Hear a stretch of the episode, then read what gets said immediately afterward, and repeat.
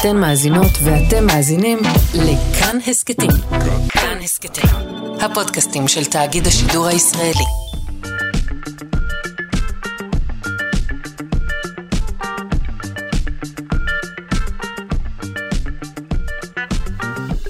שלושה שיודעים. שלום, בוקר טוב לכם, מאזיני שלושה שיודעים. כאן, בכאן תרבות 104.9 או 105.3 FM. גם הבוקר נהיה כאן עם כל מיני אה, סיפורים מעניינים, אה, בעיקר בתחומי המדע והמחקר. אה, למשל, אה, תוכלו ללמוד שאפילו לשכנים שלכם יש השפעה על הבריאות שלכם. נשוחח גם על אה, נשים בתחום החלל ועוד נושאים מעניינים.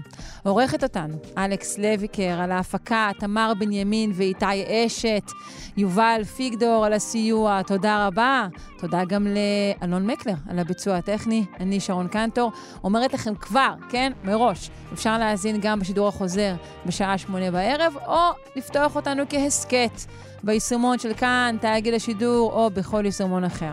בואו נתחיל.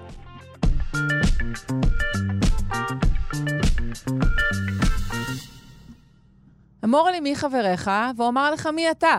אבל הפעם באמת, כי מחקר חדש מגלה כיצד המיקרוביום שלנו מעוצב על ידי משפחה, על ידי חברים, ואפילו על ידי שכנים. נפנה לדוקטור נעמה זטורסקי גבע, מהפקולטה לרפואה על שם רפפורט בטכניון. שלום, בוקר טוב. שלום, בוקר טוב. אנשים ישר מסתכלים סביב אה, על בני משפחתם וגם על שכניהם, ובודקים האם אנשים בריאים דיים, לחלוק איתם את הבתים, את הרחובות. זה הכיוון? אז uh, עוד לא שם, אבל אנחנו מתחילים להבין שבאמת יש uh, השפעה מאוד גדולה לסובבים אותנו. Uh, ההשפעה הכי גדולה היא בין האם לתינוק, תינוקת, uh, בשנה הראשונה של החיים, אבל, uh, אבל כן רואים גם השפעות של חברי משפחה נוספים ואנשים שגרים איתם, שחיים איתם בקרבה. כן. אז זה... אני, אוקיי, אנחנו כן מבינים, את יודעת, אינטואיטיבית, שאוקיי, אנחנו אוכלים מאותם כלים, נוגעים באותם דברים. אבל איך הדבר הזה הופך להיות באמת חלק אינטגרלי מגופנו? אז זה, יש, חלק מהשאלות האלה אנחנו יודעים, וחלק זה עדיין חלק מהמחקר של, של היום. כלומר, קודם כל, גם כדאי להבדיל, יש חיידקים שגורמים למחלות, שאותם אנחנו מכירים, וירוסים וחיידקים, שאנחנו מרגישים את המחלה, ויש את החיידקים הטובים שחיים אצלם, איתנו, בתוכנו, ו, והם, אנחנו מתחילים להבין שגם יכולים לעזור לנו, והאמת שגם לפעמים יכולים להפריע לנו, אבל עדיין יש פה המון מחקר של, למשל, חלק מהאנשים הם uh, receivers, כלומר הם יכולים לקבל יותר בקלות, חלק מהאנשים פחות בקלות, אז עדיין לא שם של uh, לבחור לפי uh, רשימת המחלות של אחד כן. של השני, לא, לא, לא, לא כדאי להגיע לשם. אבל האם זה משנה, סתם, שאלות כמו אה, רמת היגיינה או רמת קרבה פיזית, האם הדברים האלו משפיעים על, על החלוקה אה, של המיקרואורגניזמים שלנו ושל אה, ידידינו? כן, כן, מאוד. אז יש אה, רמת היגיינה... מסוימת אה, שהיא טובה וגם רמת היגיינה מסוימת שהיא מוגזמת. אה, אנחנו כן רוצים להתערבב, זה, זה כן מאוד טוב. כלומר, המגוון החיידקי שלנו עוזר לנו. אה, יש דיס, דיסביוזה קוראים לזה, כשהמגוון החיידקי יוצא מאיזון, שם אנחנו יכולים לפתח מחלות שעד היום התייחסו אליהן כמחלות לא מדבקות, והיום מתחילים לנסות להבין האם יש קשר למייקרוביום זה נקרא מייקרוביום, החיידקים הטובים mm-hmm. שחיים בגופנו. אה, האם יש קשר לזה ולמחלות שעד היום נחשבו לא מדבקות?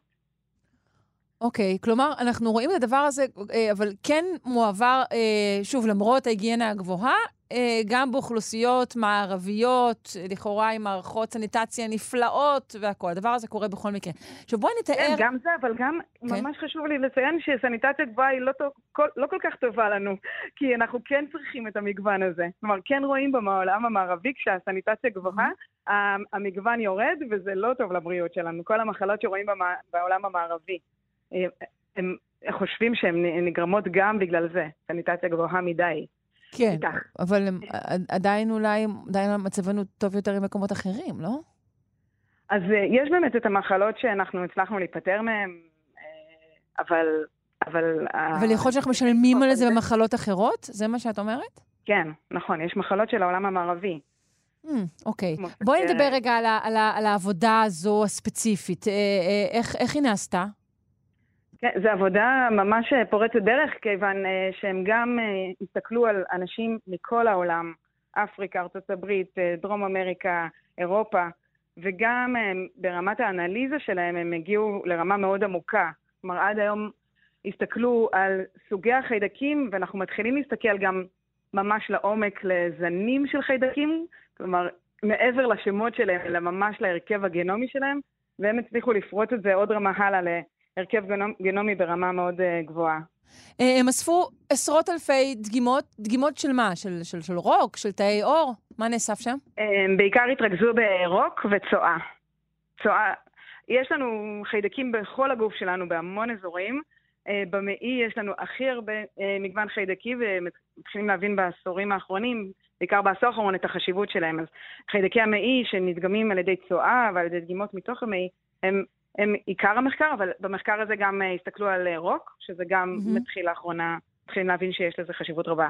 אז כן, הם ישבו בין רוק לבין צואה, בין אנשים שחיים ביחד, לאנשים שהפסיקו לחיות ביחד, בין אוכלוסיות מאוד דומות מבחינה גנטית, אבל שחיות ביישובים אחרים, והבינו שיש חשיבות מאוד לחיים שלנו בתוך הבית, לבני הבית ואנשים שאנחנו הכי קרובים אליהם. אז מה, הם מצאו חיידקים דומים במעיים ובפה של, גם של בני משפחה, של, של, כן. של בני זוג, וגם באמת, מה, מה היה הממצא לגבי אנשים שחיו ביחד וכעת לא? אה, שואלים כל הגרושים בוודאי? כן, אז אה, למשל, אה, הדוגמה שהם נתנו זה תאומים, שיש ירידה, ירידה ל... כשהתאומים חיו ביחד, היה ביניהם דמיון של 30 אחוז, ואחרי 30 שנה לחוד זה ירד ל-10 אחוז דמיון. אוקיי, okay. כלומר, זה באמת מדובר בחיים שלנו, ביום-יום שלנו. עכשיו, נכון.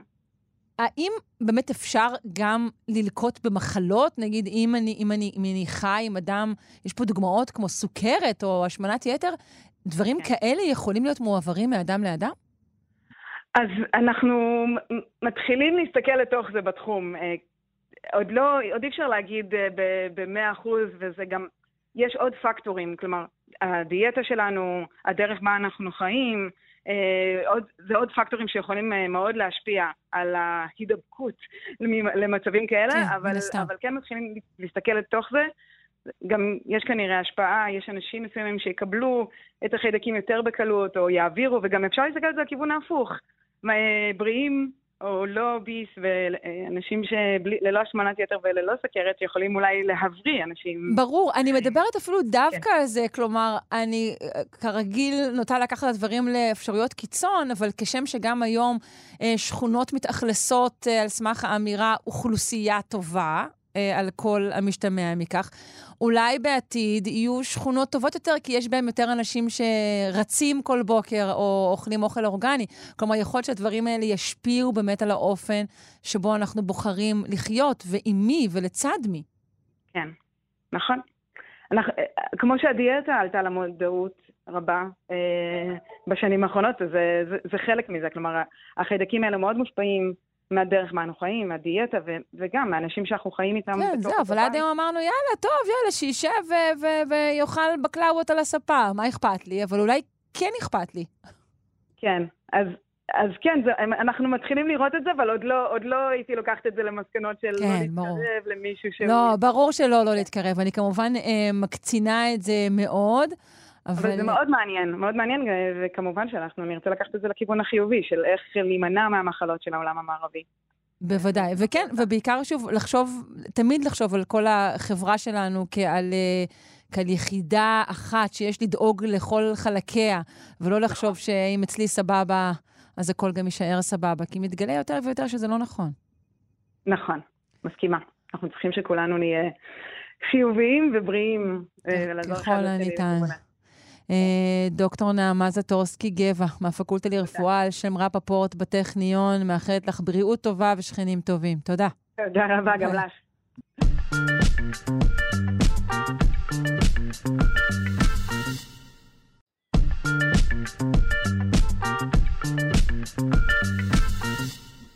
בתחום הפסיכולוגיה החיובית יש כל מיני משפטים מרגיזים.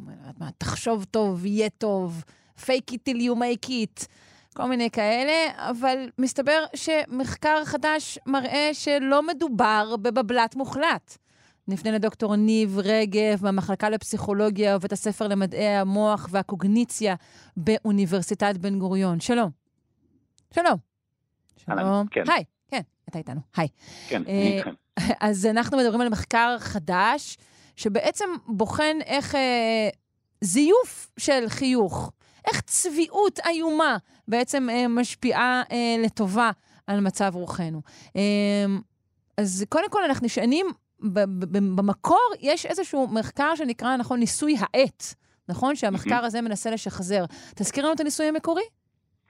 אז בניסוי המקורי, שנערך כבר לפני משהו כמו 20 פלוס שנה, חוקרים אה, הנחו נבדקים לשים עט בפה, או בין השיניים, בצורה שמפעילה בערך את אותם שרירים שפועלים בזמן שאנחנו מחייכים, או בין השפתיים, בצורה שמדמה אה, אה, הבעה של כעס. Mm, אוקיי. אה, ובמקביל להנחיה הזאת לשים את העט בפה, הראו לאנשים קטעי קומיקס או סרטונים מצחיקים. מה שהראו במחקר המקורי הוא שכשהעט היה בין השיניים, בתנוחה שכביכול מחקה חיוך, אנשים דירגו את הסרטונים כיותר מצחיקים, ואת מצב הרוח שלהם כיותר טוב, הם היו יותר שמחים כשהעט היה בין השיניים, לעומת בין השפתיים. זה המחקר המקורי. אוקיי, okay. אבל אמ, כשניסו לחזור עליו, אה, הצליחו לאשש את מסקנותיו? לא, אז כש... אמ, בעקבות משבר אפליקציה פסיכולוגיה שהתחיל להתברר לפני אה, כעשר שנים כבר, אמ, זה אחד המחקרים הראשונים שראו שהוא לא השתחזר. ניסו לשחזר אותו בכמה מעבדות, בכל מיני תנאים, רוב המעבדות לא הצליחו לשחזר אותו, חוץ ממספר קטן של אה, מעבדות, של, שאלה שביצעו את המחקר המקורי, שכן הראו תמיכה באפקט המקורי הזה. אז זו הייתה איזושהי אי-ודאות אם האפקט הזה משתחזר או לא, כשיותר נטייה ללא משתחזר. ובואו נדבר על הניסוי החדש. אז אה, בניסוי החדש, מה שאנחנו עשינו ביחד עם קבוצה גדולה של חוקרים מרחבי העולם, מדובר על 19, חוקרים מ-19 מדינות אה, מגוונות, ארה"ב, אירופה, גם אה, קניה, ניגריה, אקוודור, ברזיל.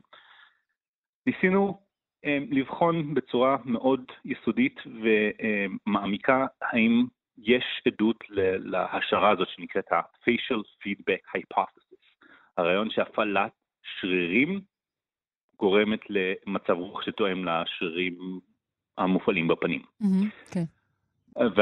והפרויקט הזה הוא שיתוף פעולה בין חוקרים משני הצדדים, גם חוקרים שחושבים שיש אה, אה, את התיאוריה הזאת, שהיא נכונה, וגם חוקרים שחושבים שהיא לא נכונה. פה אתה כמובן אה, מכניס לנו נושא חדש, שזה השפעת עמדותיהם הראשוניות של החוקרים על תוצאותיהם של ניסויים. אוקיי. כמובן, אבל כאן, אחת כאן אתה אומר יש איזון. היפים פה, mm-hmm. זה שיתוף פעולה בין שני הצדדים, okay. כן. והיו אנשים שהיו על הגדר, כמוני, אני לא הייתי במחנה כלשהו לפני כן. אוקיי. Okay. אז um, בניסוי הזה um, נת, היו uh, כמה תנאים. קודם כל, ההשערה העיקרית הוא שכשגורמים לנבדקים לחייך, הם ידווחו על מצב רוח יותר טוב, לעומת כשהם בהבעה ניטרלית. ואז גרמו לנבדקים לחייך באחת משלוש דרכים.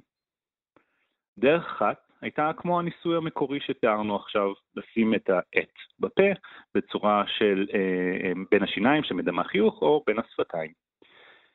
דרך אחרת, הראינו להם אה, סדרה של תמונות, של ארבע תמונות, של אנשים שונים מחייכים, וביקשנו מהם לחקות את החיוך. כלומר, איזשהו משהו יותר אה, אבל איך אנחנו יודעים שההשפעה הייתה בגלל החיקוי ולא בגלל ההשפעה הפסיכולוגית שיש לי כשאני רואה אדם אחר מחייך, שגם היא קיימת? שאלה מצוינת. אה, בתנאי הספציפי הזה שהציגו להם תמונות, גם היה, אה, אותם נבדקים, פעם אחת חייכו, ביקשנו מהם לחכות, ופעם אחת רק הצגנו את התמונות, אוקיי. וביקשנו מהם לעשות הבעה ניטרלית. יפה. אמ, והיה אה, תנאי נוסף, נבדקים אחרים, התבקשו להפעיל את שרירי הפנים, כמו מה שהראה להם סרטון שמציג מהם השרירים הרלוונטיים לבעיה של חיוך, ההעלאה של קצות הפה, הקיבוץ בעיניים. Okay, אוקיי, והנבדקים האלה ראו את הסרטון הזה ואמר להם, תחכו את מה שקורה אוקיי, זה תנו לי פה חיוך האלה. מזויף מקצועי, אבל הכי טוב שחיוך יכול להיות. אוקיי. בדיוק. אמ, ואז אה, בדקנו, אמ, אז, סליחה, ואז מה שקרה, כל הנבדקים ביצעו גם חיקוי של חיוך באחת מהדרכים האלה וגם הבעה ניטרלית, וגם ביצעו איזושהי אה, מטלת הסחה, אה, אה, שבה אה, ביקשנו להם לשים את היד מאחורי הראש, כדי לבדוק אם סתם הוראות Mm, אוקיי. גורמות לאיזשהו כן. אפקט. ומה שמצאנו זה שחיקוי של חיוך אה, של מישהו אחר, או הפעלה של שרירי החיוך, באמת גרמו לנבדקים לדווח שהם יותר שמחים ב, אה, לאחר איזושהי מטרה נוספת שהם עשו. כלומר, הדיווח ש- היה עליהם עצמם, והיה דמיון בין, ה... בין אלו שחיכו חיוך מתמונה לבין אלו שלמדו איך לעשות חיוך? ביניהם היה דמיון, היה, מהמם. אה, אה, האפקט היה דומה, אבל בתנאי שהתחיל את כל תוכנית המחקר הזו באיזשהו אהה. אופן, התנאי של העט בפה, לא היה אפקט כזה. כלומר, נבדקים ששמו עט בפה, לא הראו איזושהי, איזשהו שיפור עקבי במצב הרוח שלהם. רגע, אלו. ששמו עט בפה, אמרו להם, שימו עט בפה במטרה לחייך, או שפשוט העט היה תקוע להם בפה וזה יוצר חיוך כתוצאה מכך? רק אמרו להם לשים את העט בפה בצורה Mm. הספציפית הזאת, הראו להם אוקיי. איך לשים עם בין השיניים, ולא אמרו שום דבר על חיוך. אז אני יכולה להסיק מכך שהמחשבה על כך שאני מחייכת כרגע, יש לה איזושהי משמעות, לא? זה בהחלט המסקנה שנגזרה מהמחקר, שצריך להיות משהו רלוונטי לעולם התוכן של חיוך, או אה, גם אה, השרירים שהופעלו, לא אמרו להם שזה שרירים של חיוך. הראו להם איך כן. לה- להזיז את השרירים הספציפיים האלה, אבל צריך להיות הפעלה מספיק חזקה של השרירים האלה באיזושהי צורה שמחקה מספיק טוב מהמם. חיוך אמיתי, כן. כדי שזה ישפיע על אה, דיווחי הרגש. של- הפעלה פעילה. ושוב, ההבדל מהניסוי המקרי הוא, ג- הוא, גם, הוא גם זה שהתוצאות פה נוגעות לתחושה אישית של הנבדקים, שהם עצמם יותר שמחים, לא שדברים אחרים, נגיד, מצחיקים אותם יותר, נכון? נכון מאוד, אה, אנחנו אפילו במחקר הזה בדקנו אה, את הנקודה הזו. אה, לחצי מהנבדקים הראו תמונות שמחות, כלבלב משחק, תינוק, דברים כאלה, מותאמי תרבות, ולחצי מהנבדקים לא הראו שום תמונות. אבל בכל מקרה, השאלה של דיווח על מצב רוח לא הייתה עד כמה התמונות האלה הן חיוביות, אלא עד, עד כמה את מרגישה עכשיו שמחה.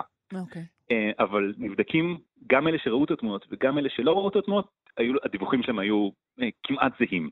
כך שלא הגירוי עצמו אה, אה, גרם לאיזושהי תחושה יותר חיובית, אלא ממש המניפולציה שלנו, אה, מה שעשינו לנבדקים. אוקיי. בואו נדבר על הדבר העקרוני הזה, באמת על, על, על facial feedback hypothesis, ו, וגם אולי בכלל, אתה יודע, לא, לא רק על הפנים, לא רק על, על המשוב של הפנים, אלא אולי בכלל על הגוף שלנו. בעצם, למה זה קורה? זה, זה, זה, זה אידיוטי, זה כאילו אני יכולה לעבוד על עצמי בכל רגע נתון. זה, זה דרך אחת לפרשן את התוצאות. אמ, אה, בסופו של דבר, מה שקורה בגוף שלנו והמוח שלנו, מחובר, זה מחובר אחד לשני. המוח שלנו שולט בכל הפעולות שלנו, והוא מקבל פידבק מהגוף שלנו בכל רגע נתון. בין אם זה אה, אה, מצב הבטן שלנו, נניח, אה, שמשפיע על מצב הרוח, מה שעיכלנו עכשיו, ובין אם זה, כמו שראינו במחקר שלנו, שרירי הפנים.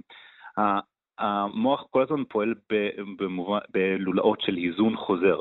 הוא מקבל פידבק על מצב הגוף, ומזין לנו מה הפעולות הבאות ומה הרגשות שמתאימים למצב הגוף הזה. אז מה שהמחקר שלנו מראה, אה, זה כשמצליחים לעורר את השרירים בצורה מספיק דומה למצב האמיתי, כנראה אה, האסוציאציות הרלוונטיות למצב השרירים הזה מעוררות אצלנו במוח, והמוח מפרש אותם, או אנחנו מפרשים אותם, כרגש של שמחה. כך שהכל כל הזמן מחובר, אין רגש מנותק מגוף או מוח מנותק מגוף, הכל במעגלים שמחוברים לעצמם.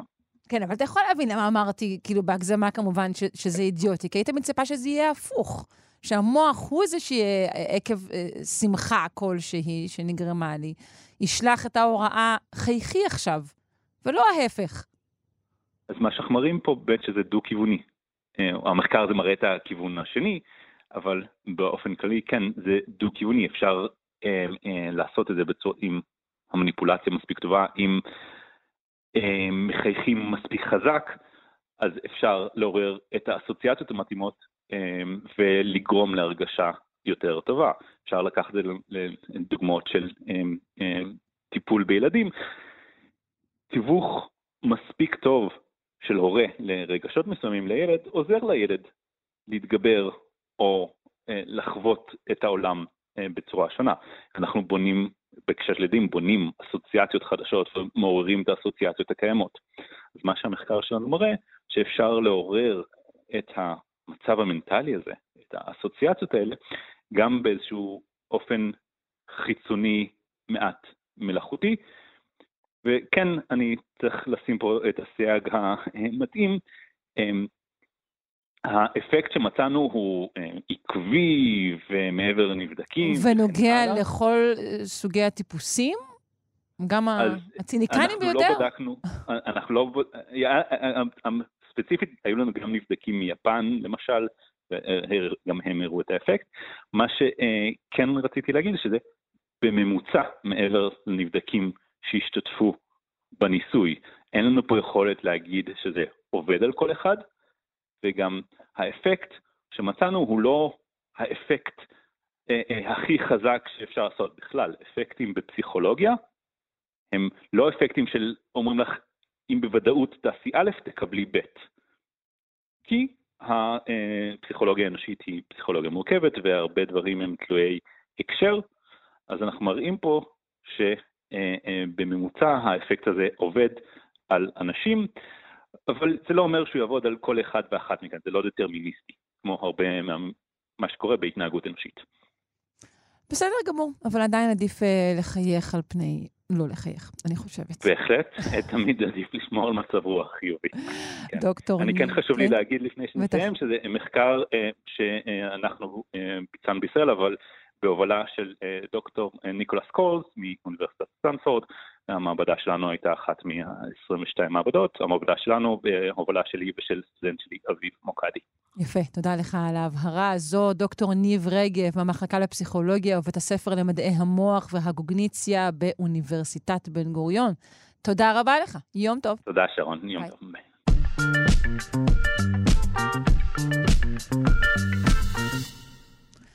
אנחנו אה, עם שבוע החלל הישראלי, שהתחלנו אה, לדבר עליו אתמול, ואנחנו נפנה כרגע לאיתי נבו. הוא עורך ראשי של אתר מכון דוידסון לחינוך מדעי וכתב לענייני חלל. היי.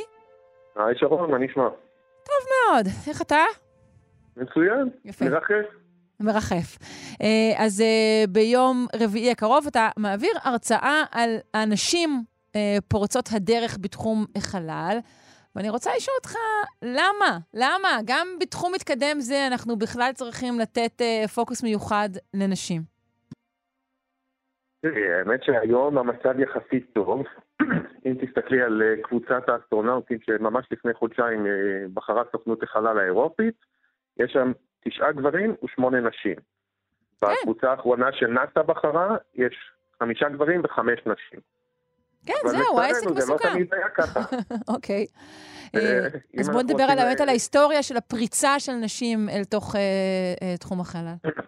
כן, אז כשהאמריקאים החליטו לשלוח בני אדם לחלל, וגם הרוסים, בסוף שנות החמישים, אז באופן טבעי כמעט הם הלכו לקבוצות של טייסים, טייסי ניסוי וטייסי קרב, והתחומים האלה היו סגורים אז לנשים, אז uh, לא הייתה אפשרות לקחת נשים, בחרו רק גברים, רק גברים לבנים דרך אגב. ודווקא מי שניסה לשנות את המציאות הזאת היה רופא אמריקאי בשם רנדי לבלייס, רופא תעופה, שעשה את ה... נבחר לעשות את הבדיקות לאסטרונאוטים הגברים, את המיונים הרפואיים. והוא היה מאוד סקרן, הוא חשב שנשים דווקא יוכלו להיות אסטרונאוטיות יותר טובות מגברים, כי הן יותר למה? קטנות פיזית בדרך כלל, כי הן אה, צורכות פחות חמצן. כך שהן יותר מתאימות לאתגרים שהיו אז אה, בטיסת חלל. והוא מאוד רצה לבדוק אותם, והוא הציע לנאס"א ולחיל האוויר לעשות מיונים כאלה, כמו שהוא עשה לגברים, גם לנשים, ונתקל בסירוב גורף.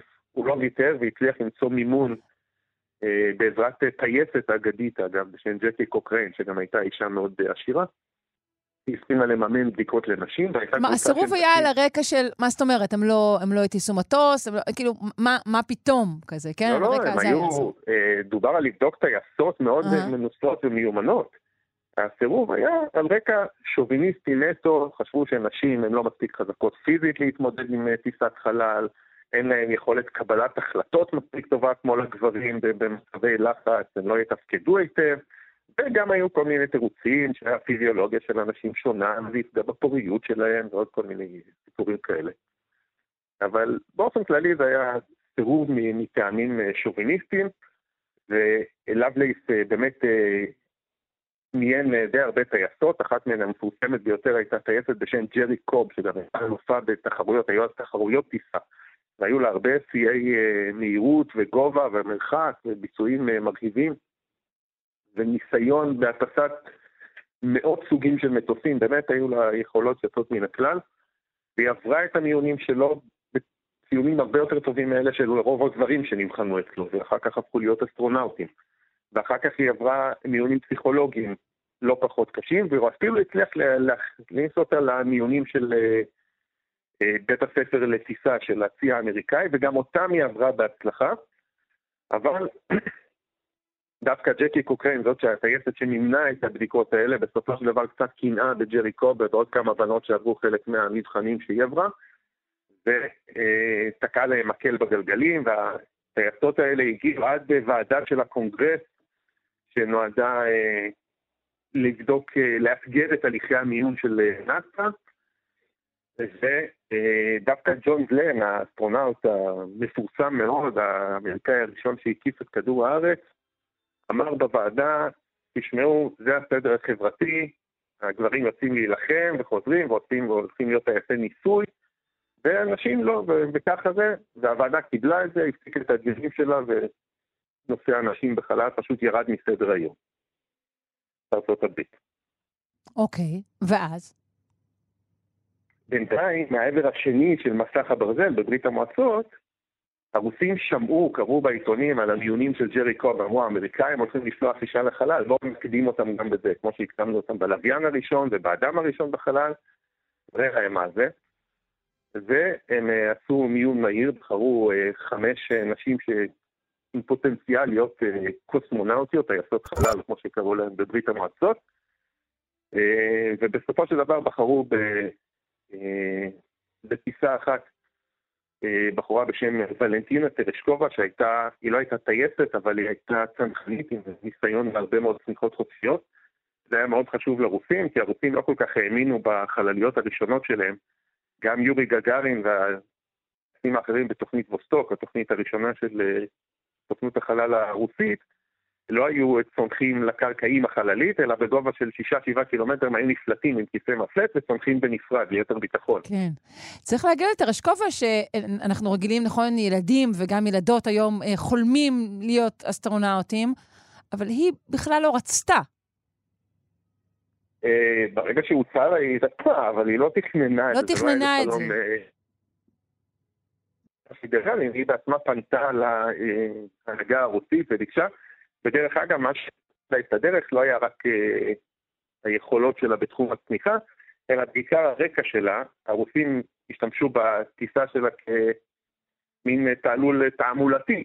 הם רצו להוכיח שבברית המועצות כל אדם יכול להיות אה, טייס חלל, אפילו אם הוא רק במרכאות אישה, וממעמד הפועלים, ובאמת טרשקובה באה מבית אה, מאוד עני, הייתה פועלת אה, טקסטיל במפעל, אבל היא גם הייתה פעילה מאוד במפלגה הקומוניסטית, והיא ארגנה אה, חוגים במפעל שהיא עבדה ופעילויות של הקומוניסטים, ולא הזיק גם שהיא הייתה בת שכולה, אבא שלה נהרג במלחמת העולם השנייה.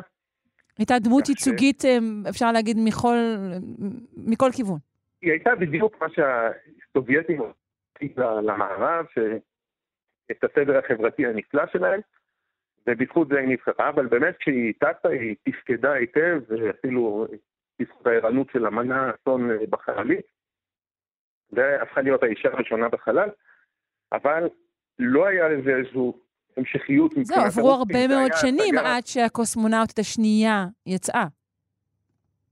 נכון, ושוב זה היה בגלל האמריקאים. באמת נשים לא טסו לך, דילגו עליהם בכל העניין של טיסות לירח ותחנות החלל הראשונות. ורק אחרי שהסתיימה תוכנית אפולו וקיילה באמריקאית, התחילה, הפתיעה מעבר לאופק מעבורת החלל. הייתה חללית ענקית בהשוואה לכל מה שהיה, זה מקום לשבעה אסטרונאוטים, שאגב רק שניים מהם מטיסים אותה, אחרים הם לא היו צריכים אפילו להיות טייסים. ולקראת התוכנית של מעבורת החלל, בסוף שנות ה-70, האמריקאים עושים גיוס חדש של אסטרונאוטים, וסוף סוף, אחרי שבשנות ה-70 עברו בארצות הברית חוקי השוויון, אה, שוויון הזדמנויות בתעסוקה וכן הלאה, שפתחו את זה גם לנשים, בוחרים 35 אסטרונאוטים חדשים, מתוכן 6 נשים, וגם אה, גברים שחורים בפעם הראשונה וגבר אסיאתי, אה, קבוצה הרבה יותר מגוונת אה, ממה שהיה עד אז. וכשהרוסים שומעים שהאמריקאים בחרו נשים, ואחרי כמה שנים גם נבחרה אישה ראשונה אמריקאית לטוס לחלל, אישה בשם סלי רייד, מתוך השש האלה. היא הייתה אמורה לטוס ב-1983 לטיסה הראשונה שלה, אבל הודיעו על הבחירה שלה יותר משנה מראש, ואז הרוסים אמרו, הופ הופ הופ, בוא נקדים שוב את האמריקאים. גם להם הייתה איזושהי תוכנית שהם שוב גייסו נשים לטיסת חלל, ואז הם מהר שולפים אחת מתוך הקבוצה הזאת, והיא באמת הייתה, אה, בניגוד לפרשקוב, היא הייתה טייסת ניסוי עם הרבה מאוד אה, ניסיון, ושמה היה סבטלנה סטוויצקיה, וב-1982 שולחים אותה למשימה לתחנת חלל רוסית שהייתה בשם אה, סליוט.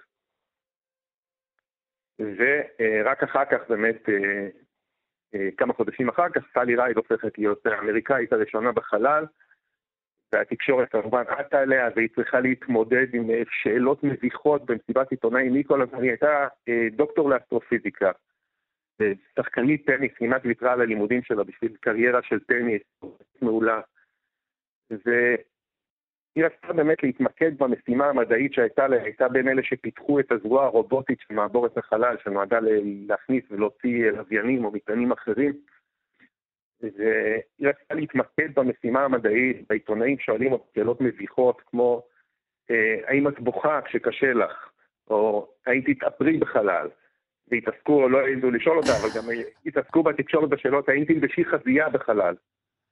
אה, כל מיני דברים כאלה. אוקיי, אני אגיד לך, זה באמת שאלות מביכות, אבל, אבל אמ, שאלות שנוגעות להיותך אה, נקבה, הן כן שאלות רלוונטיות. האם יש השפעה מיוחדת אה, על מבנה העצמות של האישה, באמת על מערכת הרבייה? האם יש סכנות שהן ספציפיות לנשים? לא שהן גדולות יותר בהכרח מאלו של הגברים, אבל שהן ספציפיות? נכון, לא שאלו את השאלות האלה, אבל אף אחד לא התעניין בזה בכלל בתקופה הזאת. אה, למעשה לא היה גם מחקר יסודי על זה, כי לא היו, לא היה מי לעשות אותו, היו שתי נשים שטסו לחלל לפניה, ובעקבות זה אגב, התחילו גם יותר מחקרים. אה, דרך אגב, ולנטינה טרשקובה, היא נישאה לקוסמונאוט, אה, ממש נישואי לחץ של שוב, תוכנית החלל הרוסית, להציג את הדברים האלה, וזמן קצר אחר כך נולדה להם בת, שהייתה באמת הבת הראשונה לשני אנשים שחזרו מהחלל, לא, לא קרה לה שום דבר. כן, ולא. נולדה ירוקה ועם שלוש עיניים, שזה דבר שהפתיע את העולם, היכה אותו בתדהמה. אה, נכון, ואחר כך גם, אה, גם נשים שחזרו מהחלל הרו וילדו והכל היה בסדר.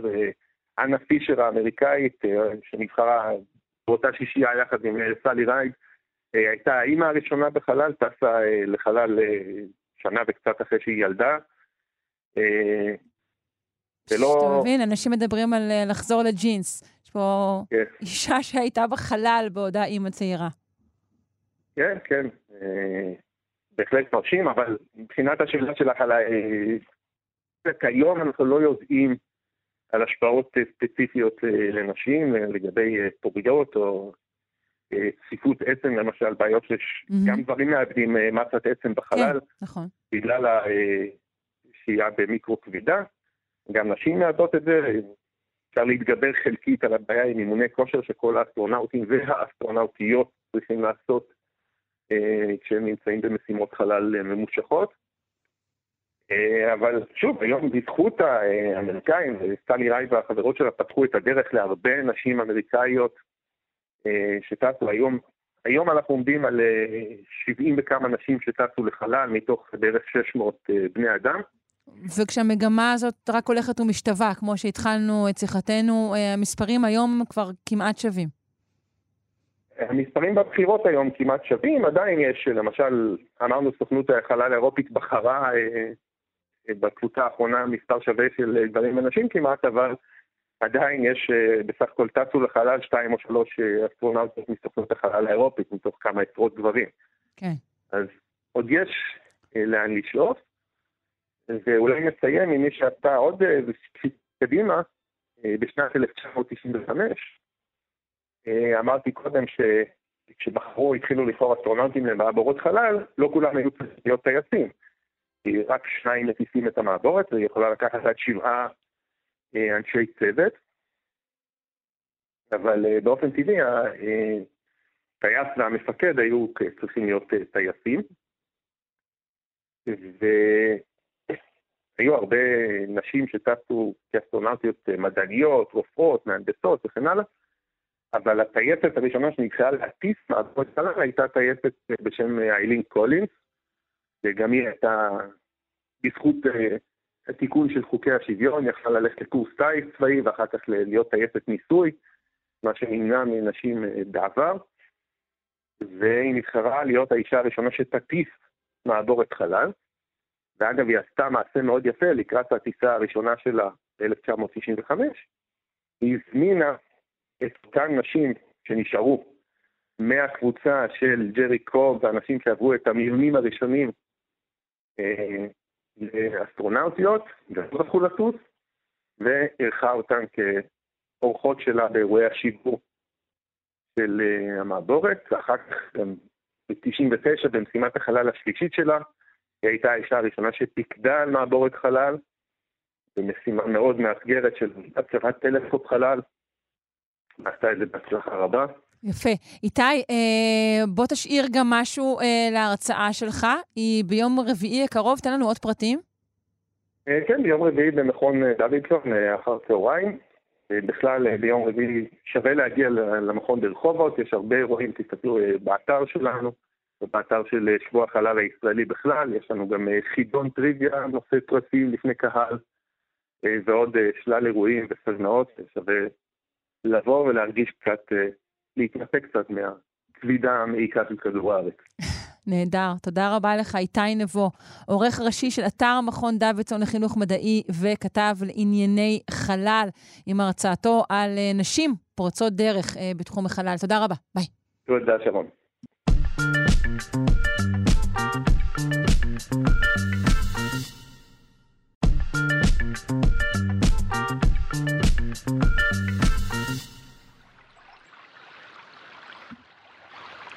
אה, אנחנו פוגשים פה כל מיני חיות מוזרות, אבל יש לנו כאן אה, קנדידט רציני מאוד.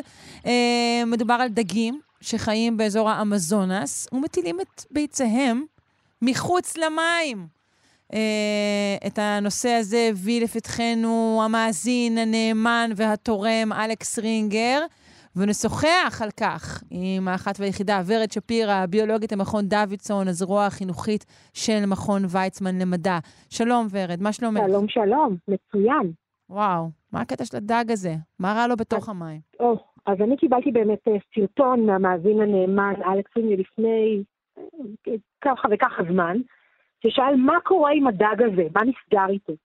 והסרטון הזה שקיבלתי מתאר דג שקוראים לו, השם שלו הרשמי זה קופלה ארנולדי, או טטרה ספלאש, או ספלאש טטרה, או טטרה משפריצה בעברית, mm-hmm. ומדובר בדג קטן, זה תנוע, דג עפרפר כזה, אה, מאורח לא מאוד מרשים במראה שלו, זה דג מים מתוקים שחי בדרום אמריקה, בעיקר באמזונס, וגם באגמים ונערות ככה באזור, והם דגים פשוטים, הם אוכלים אה, חלים, הם אוכלים תולעים וסרטנים קטנים, אה, עד כאן הכל סטנדרטי, ורד. כן, אבל אז הם צריכים להתרבות. ונקדים ונאמר שהמים הם מקום מסוכן, ואם אתה אה, מנסה להתרבות במים, יש סיכוי טוב, בעיקר במקום כמו אמזונס, שהוא שורץ חיים, שיאכלו את הצאצאים שלך. אז כדי להתגבר על הדבר הזה, על הבעיה הזאת ועל האתגר הזה, הדגים האלה, הטטרות המשפריצות, מטילות את הביצים שלהם מחוץ למים. טוב, כדי להגיע מחוץ אבל למים... אפשר לחשוב שמחוץ למים הוא לא מקום מסוכן. הוא גם כן מקום אז- מסוכן. אז בואי נחשוב רגע למה המים במקום כל כך מסוכן. כשאני נמצאת על היבשה, אז קודם כל יש לי יצורים שהם רגילים לחיות על היבשה, והתנועה, אם אני למשל מנסה לברוח ממשהו, אני יכולה לעוף או לקפוץ, ולא בטוח שהטורף שלי ידע לעשות את זה גם. כשאני נמצאת במים, התנועה היא בשלושה מימדים לכולם. כלומר, כשאני מנסה לברוח, אין לי איזשהו יתרון אם אני יודעת לקפוץ גבוה, או אם אני יודעת לעוף פתאום נורא נורא מהר, אני צריכה להיות מאוד מאוד מיוחדת כדי לברוח, והמים הם בעייתיים. עכשיו, אם אני עושה את זה גם במקום שהוא לא סטנדרטי, נגיד אני דג, ואני פתאום מטילה את הביצים שלי ביבשה, אז הטורפים הטבעיים שלי לא בטוח שידעו לעשות את אותו הדבר. Mm, אוקיי, יש לי פה תכונה ייחודית שכזאת. כן, אני, יש לי כאן איזשהו יתרון, יש לי כאן, אני ככה משתמשת באסטרטגיה שהיא ככה יותר אה, אה, מתוחכמת, ולכן יש לי סיכוי לשרוד. אז מה שהטטרות האלה, הטטרות המשפריצות עושים, כשמגיעה עונת הרבייה, הם דגים, ודגים, יש אצלם, אה, אה, הצורת התרבות שלהם היא בהפריה שמתרחשת מחוץ לגוף, כלומר הנקבה מטילה את הביצים, הזכרים מפזרים את הזרע, הזרע והביצה נפגשים, ואז נוצר צאצא. כלומר, אם אני רוצה להטיל את הביצים מחוץ למים, אז גם הזכר וגם הנקבה צריכים להיות שם בו זמנית. מה שהם עושים, קודם כל הזכר הוא מתחיל לחפש ככה עלה מיוחד שנמצא מחוץ למים, מספיק קרוב למים, אה, שהוא חלק ונעים במקום מוגן, הוא מתחיל לקפוץ מהמים ולהיצמד בעזרת אה, אה, מתח הפנים של המים, הוא רטוב, להיצמד אל העלה ולמצוא את העלה המושלם. אחרי שהוא מוצא את העלה המושלם על קפיצה והיצמדות לעלים שנמצאים מחוץ למים, הוא מחכה לנקבה. וכשהנקבה מגיעה, הם עושים את אותה קפיצה ביחד, הם נכנסים... רגע, הוא. קופץ וחוזר למים, הוא רק קופץ, בודק, וואי, מחפש, אחלה של עלה בודק. וחוזר אל המים. אוקיי. מצאתי עלה מעולה, הנקבה מגיעה והם מבצעים את הקפיצה הזאת יחד, כלומר נצמדים אחד לשני, הגוף שלהם הופך להיות ממש כאילו זה דג אחד, הם קופצים בקפיצה ושחייה מסונכרנת מחוץ למים, נצמדים ביחד אל העלה, וכשהם נצמדים אל העלה, הנקבה מטילה משהו כמו עשר ביצים, הזכר מפרה אותן מיד על ידי שחרור של זרע, והם נופלים חזרה לתוך המים. הביצים הקטנות והשקופות נשארות צמודות לעלה. הם יעשו את זה עוד כמה פעמים עד שהם יצילו ביחד משהו כמו אה, 100-200 ביצים, ובשלב זה הנקבה משוחררת והזכר נשאר לעבוד מאוד מאוד קשה, כי כדי שהביצים האלה ישרדו והצאצאים האלה ישרדו, צריך להשאיר את העלה רטוב. אלה ביצים של דגים, והן צריכות להישאר רטובות. ומה שהוא יעשה בשלב הזה, ובגלל זה הם קיבלו את השם טטרה משפריצה, הוא נשאר על פני המים והוא משפריץ מים על גבי העלה כדי שהביצים הוא משפריץ על גבי העלה הספציפי שעליו הוטלו הביצים? כן, כן, כן, והוא וואו. ממש צריך אה, משהו כמו 30 פעמים בדקה להרטיב את ה... אה, סליחה, בשעה, אה, להרטיב את העלה הזה, כל כמה דקות לתת ככה איזה שפריץ כדי שהביצים האלה יישארו רטובות וישרדו. איזה יופי, לאורך כמה זמן הוא עושה את זה? כמה ימים, זה בערך משהו כמו 72 שעות עד שהביצים בוקעות, אה, והוא צריך ממש לעבוד קשה כדי שהדבר הזה, הכל כך יקר, הצאצאים האלה שלו באמת יבואו לעולם והוא אה, ייתן להם את הסיכוי הטוב ביותר. והביצים בוקעות, ואז מה, הדגיגים בוקעות, קופצים חזרה למים? איך זה עובד? נופלים למים. ואז בהצלחה, זאת אומרת, הוא נתן להם את הסיכוי הטוב ביותר לשרוד כביצים, אין כאן המשך של טיפול, אבל בשלב הזה הוא משוחרר והוא נתן להם סיכוי טוב, ו- ו- ואומר להם, בהצלחה חבר'ה. וואו, יש לנו עוד דוגמאות דומות לכך שנגיד ה- הרבייה מתרחשת באזור שהוא לא אזור המחיה בעצם? אז, הטבעי? אז זה קורה הרבה מאוד פעמים, ואני רוצה דווקא להתעכב על דגים, בגלל שאם אנחנו מדברים בגדול על עולם החי ועל אסטרטגיות רבייה, אז יש ש- שני, אה, אה, שני צדדים קיצוניים לדבר הזה. אנחנו קוראים לזה באקולוגית אסטרטגיית R ואסטרטגיית K, ש-R זה אומר שמייצרים הרבה מאוד צאצאים, לעיתים מאוד מאוד תכופות, ובלי טיפול הורי בכלל. כלומר, הצאצא מגיע לעולם, מסוגל לטפל בעצמו, פחות או יותר, וההורים אומרים, היינו שם, בהצלחה, הבאנו לעולם מלא צאצאים, ועכשיו אה, אה, אז מי שישרוד ישרוד, ויש לי עניין בסטטיסטי. כאילו טקטיקת למשל- שגר הרבה ושכח הרבה. אוקיי. כן, למשל צבי ים. נכון, הנקבה מטילה את הביצים בחול, והולכת, אומרת להם, בהצלחה חבר'ה, אני הייתי כאן, ו- והרבה מאוד נטרפים, אבל שורדים מספיק כדי להמשיך את הקיום של המין הזה. בצד השני יש לנו את אסטרטגיית K. זה אומר ממש מהצאצאים, אחד, גג, שניים, טיפול הורי מאוד מאוד מסור, צאצא שמגיע מאוד פגיע וחסר הגנה לעולם, צריך שיאכילו אותו ויטפלו בו, אה, ואנחנו מכירים את זה מעצמנו, כן. אנחנו K מוחלט, אמ, אבל רוב בעלי החיים נמצאים איפשהו באמצע. ורוב הדגים הם בדרך כלל R מוחלט, כלומר, יש הרבה מאוד צאצאים, ומי ששורד שורד, אבל יש בתוך הדגים כמה יוצאים. לזה, למשל סוסון הים, שהזכר נושא את הצאצאים שלו בתוך כיס, אנחנו אומרים, קוראים לזה הריון, בגלל שיש לו, הנקבה מעבירה אליו את, את שק הביצים, הוא ככה מחזיק אותם בתוך שק על הבטן שלו, שומר עליהם, הוא אחראי לזה שאף אחד לא יטרוף אותו, ואז גם לא יטרפו את הצאצאים שלו, ולמעשה הם ככה יוצאים מתוך הכיס שלו בתהליך שנראה כמו לידה של סוסוני ים, שזה תהליך מופלא. יש עוד יותר קיצוני, שזה האמונים. האמונים מטילים את הביצים שלהם על סלע, הנקבה מטילה את הביצים, הזכר מספק את הזרע, ואז או רק הנקבה, תלוי במין, או הזכר והנקבה שואבים את הביצים אל תוך הפה, וקוראים לזה בוגרי פה, כלומר, הם נושאים את הביצים. כן, אני זוכרת שדיברנו שלהם, עליהם פעם, כן. עד, עד שהם נולדים מתוך הפה של ההורים שלהם, שזה גם תהליך, הם לא יכולים לאכול כשהם עושים, כשהם, כשהם דוגרים על הצאצאים שלהם בתוך הפה, וזה איזשהו תהליך של הקרבה וטיפול בצאצאים, כי בסופו של דבר הצאצא הזה הוא מאוד מאוד מאוד יקר. האם יש איזושהי קורלציה, קצת ככה נכנס לי לאוזן, בין אה, רמת המעורבות של הזכר לבין עד כמה המין הוא יותר נוטה ל-K? אה, לא בהכרח. לא? לא בהכרח. זה נורא נורא תלוי וזה משתנה מאוד. הצורך שלנו באסטרטגיות והחלוקה ל-R ו-K זה צורך אנושי. הטבע הוא הרבה פחות נקי מהגדרות, ובדרך כלל זה מה שעובד, עובד, ומה שנותן יתרון הוא זה שיעבוד, אבל זה מאוד מאוד אה, אה, תלוי. טוב, אה, יפה. אנחנו אולי אפילו נשים לינק לסרטון היפהפה של הדג הזה, הטטרה המשפריצה.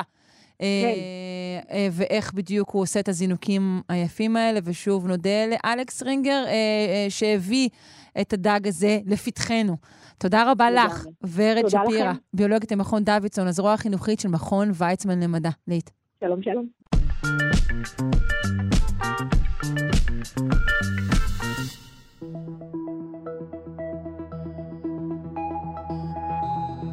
אנחנו עם טכנולוגיה חדשה לאיתור קרינת מיקרוגל, שתוכל לסייע בחקר החלל ובמחשוב קוונטי.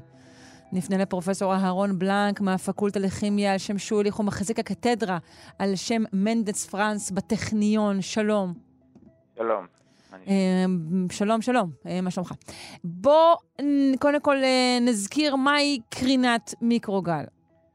אה, אוקיי, אז בעצם כשאנחנו מדברים על גלים, יש גלים שאנחנו מכירים, זה גלים בים למשל, שאנחנו כולם מכירים, אבל יש גם גלים אחרים שזה גלים שנובעים משדות חשמליים, שדות מגנטיים, כלומר למשל כל אחד מכיר, אם יש לו מגנט אז הוא יכול יוצר שדה מגנטי, ובעצם ברגע שאני לוקח את המגנט הזה ומזיז אותו, למשל אה, מעלה אותו למעלה למטה, אז זה שדות מגנטיים שמשתנים. ברגע שיש שדה מגנטי הוא יוצר בעצם, שדה מגנטי שמשתנה הוא בעצם גורם להיווצרות של שדה חשמלי וכך הלאה. אז בעצם ככה הוא גורם לאיזושהי קרינה, שזו קרינה אלקטרומגנטית, אה, שזה בעצם קרינה מאוד נפוצה שאנחנו משתמשים בה גם לתקשורת, גם לאור, גם לקרני X-ray, כל, כל הקרינות האלה סוגים של אה, קרינת מיקרוגל, או של קרינה אלקטרומגנטית בעצם. למה היא נקראת מיקרוגל? הגל של הקטן? אה, כן, מיקרוגל בעצם שהגל של אורך הגל, אה, כמו שאנחנו קוראים, נגיד בים יכולים להיות גלים ארוכים, גלים קצרים, אז גם פה אורך הגל אה, זה מה שמשפיע, כלומר, במקרה הזה אורך הגל הוא מסדר גודל של כמה סנטימטרים, שזה יחסית קטן לגלים של תקשורת רגילים שהם ברמה של מטרים. אז זה לכן זה קוראים לזה קרינת מיקרוגל, כי הם קטנים יחסית לאורכי גל רגילים של תקשורת.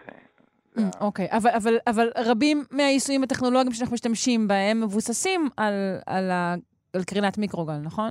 כן, כלומר, בסופו של דבר, נגיד, כל התקשורת עם הסלולר זה בקרינת מיקרוגל, כל מיני המכ"מים של מטוסים עובדים במיקרוגל, וגם המיקרוגל אצלנו בבית עובד בקרינת מיקרוגל, ולכן קוראים לו מיקרוגל. כן. את, אורך גל של המיקרוגל בבית זה משהו כמו עשרה סנטימטר. אז זה סדר גודל של אורכי הגל שמדברים. אוקיי, התרגלנו לחשוב שצריך להיזהר מקרינת המיקרוגל של המיקרוגל. אה, אבל הקרינה הזו מצויה, אתה אומר, בכל מקום. כן, ודאי, זה רק עניין של אה, כמות של מינון, עוצמה.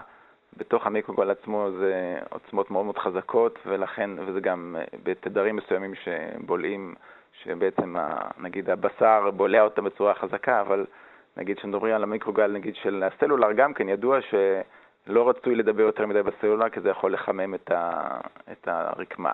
אבל עדיין זה עניין של מינון. בסופו של דבר, כל, כמו כל דבר בחיים, אם המינון הוא יחסית נמוך והעוצמה יחסית נמוכה, אז אין שום בעיה.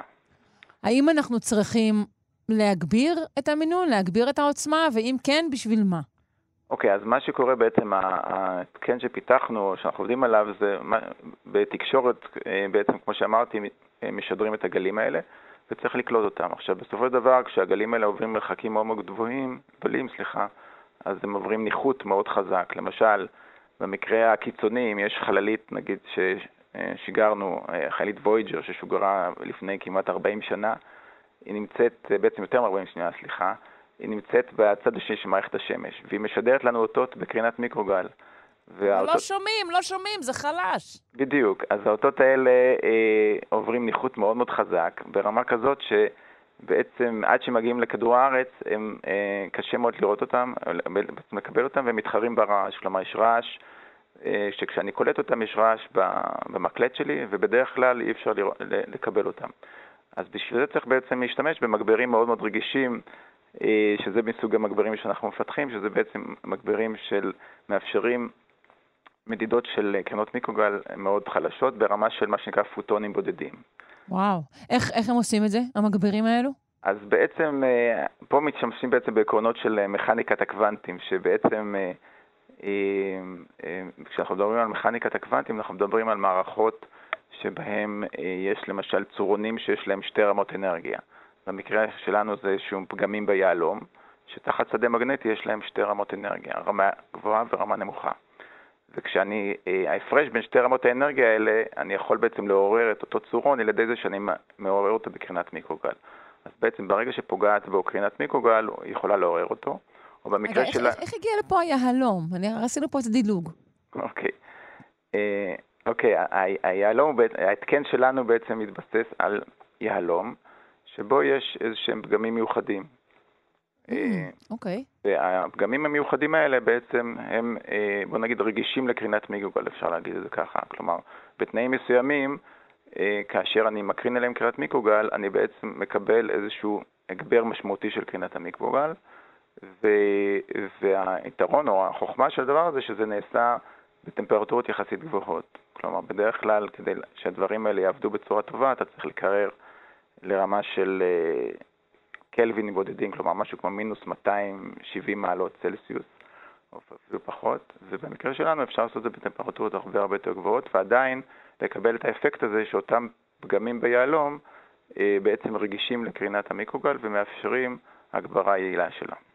לכל יהלום יש את הפגם הזה, או שזה משהו שצריך ליצור אותו במיוחד? אה, אז יוצרים אותם במיוחד, כלומר לכל יהלום יש פגמים דומים, נגיד, וזה זה גורם ליהלום להיות ורוד, כלומר, בדרך כלל יהלומים כאלה מאוד מאוד נדירים ויקרים. נגיד, אני זוכר. שאיזה סרט כזה שראו, איזה סרט, אני לא זוכר, של איזה שחקן, שראו שמצאו יהלום כזה בסטייר לאון, וזה יהלום מאוד מאוד נדיר ויקר. אנחנו עובדים עם יהלומים סינתטיים שאנחנו מייצרים, או מישהו אחר מייצר, אבל אנחנו בעצם מייצרים בהם את הפגמים האלה אה, בצורה סינתטית מוגברת, ואז בעצם אנחנו מקבלים יהלומים שממש נראים אה, סגולים. בצורה מאוד מאוד אה, דומיננטית, כלומר סגול כהה ממש, ובעזרת הפגמים האלה, אה, כפי שאמרתי, תחת תנאים מסוימים אתה יכול בעצם להיות רגיש מאוד לקרינת המיקרוגל.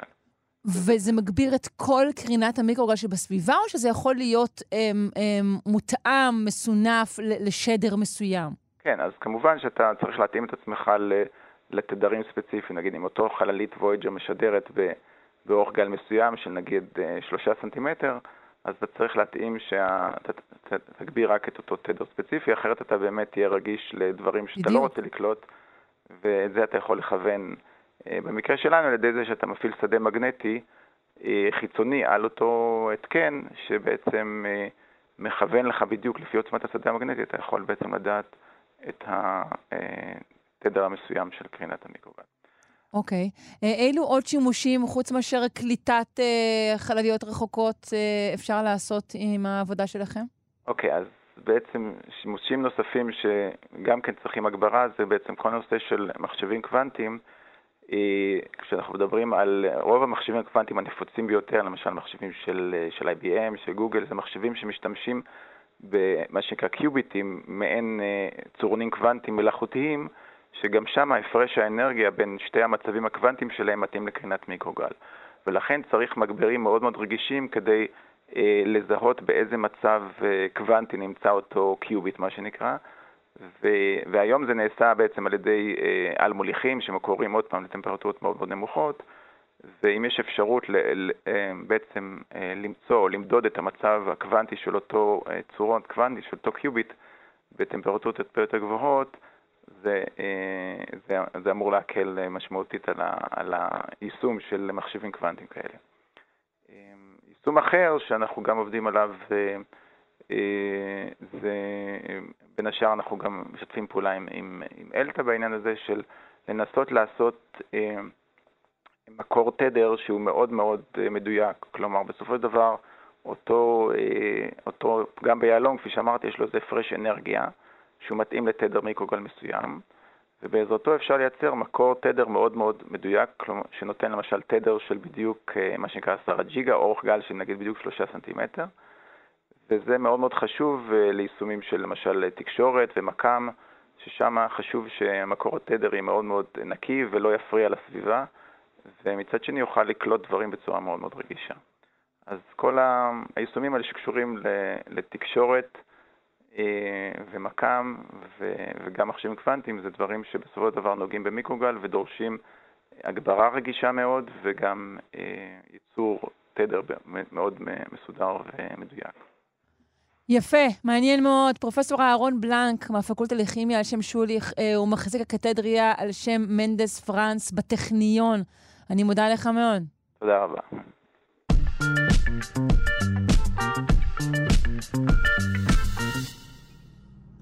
אנחנו יודעים שעמידות חיידקים לאנטיביוטיקה היא אחד האתגרים הגדולים ביותר במחקר הרפואי היום.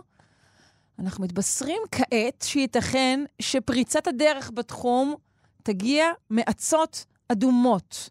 אה, נפנה לפרופסור שוש ארד מהמחלקה להנדסת ביוטכנולוגיה באוניברסיטת בן גוריון. שלום, בוקר טוב. בוקר טוב. אמ, בואי נעשה סיכום קצרצר לראשית השיחה הזו לגבי עמידות חיידקים לאנטיביוטיקה. אה, זה דבר ידוע, אני, אני רוצה לא להגזים ולהעמיד את הדברים האלה דיוקם, אבל זה נכון שהיום אה, אה, יש הרבה עמידויות שהתפתחו נגד האנטיביוטיקות הקיימות, ויש חיפוש קבוע אחרי, מצד אחד אחרי אנטיביוטיקות נוספות, ואחרי שיטות נוספות להרג החיידקים. כן, כי לפעמים מתפרסמים מאמרים שאומרים, זהו, זה קץ הרפואה המודרנית, לא נוכל לטפל יותר באנטיביוטיקה. אז אני הרבה יותר צנועה.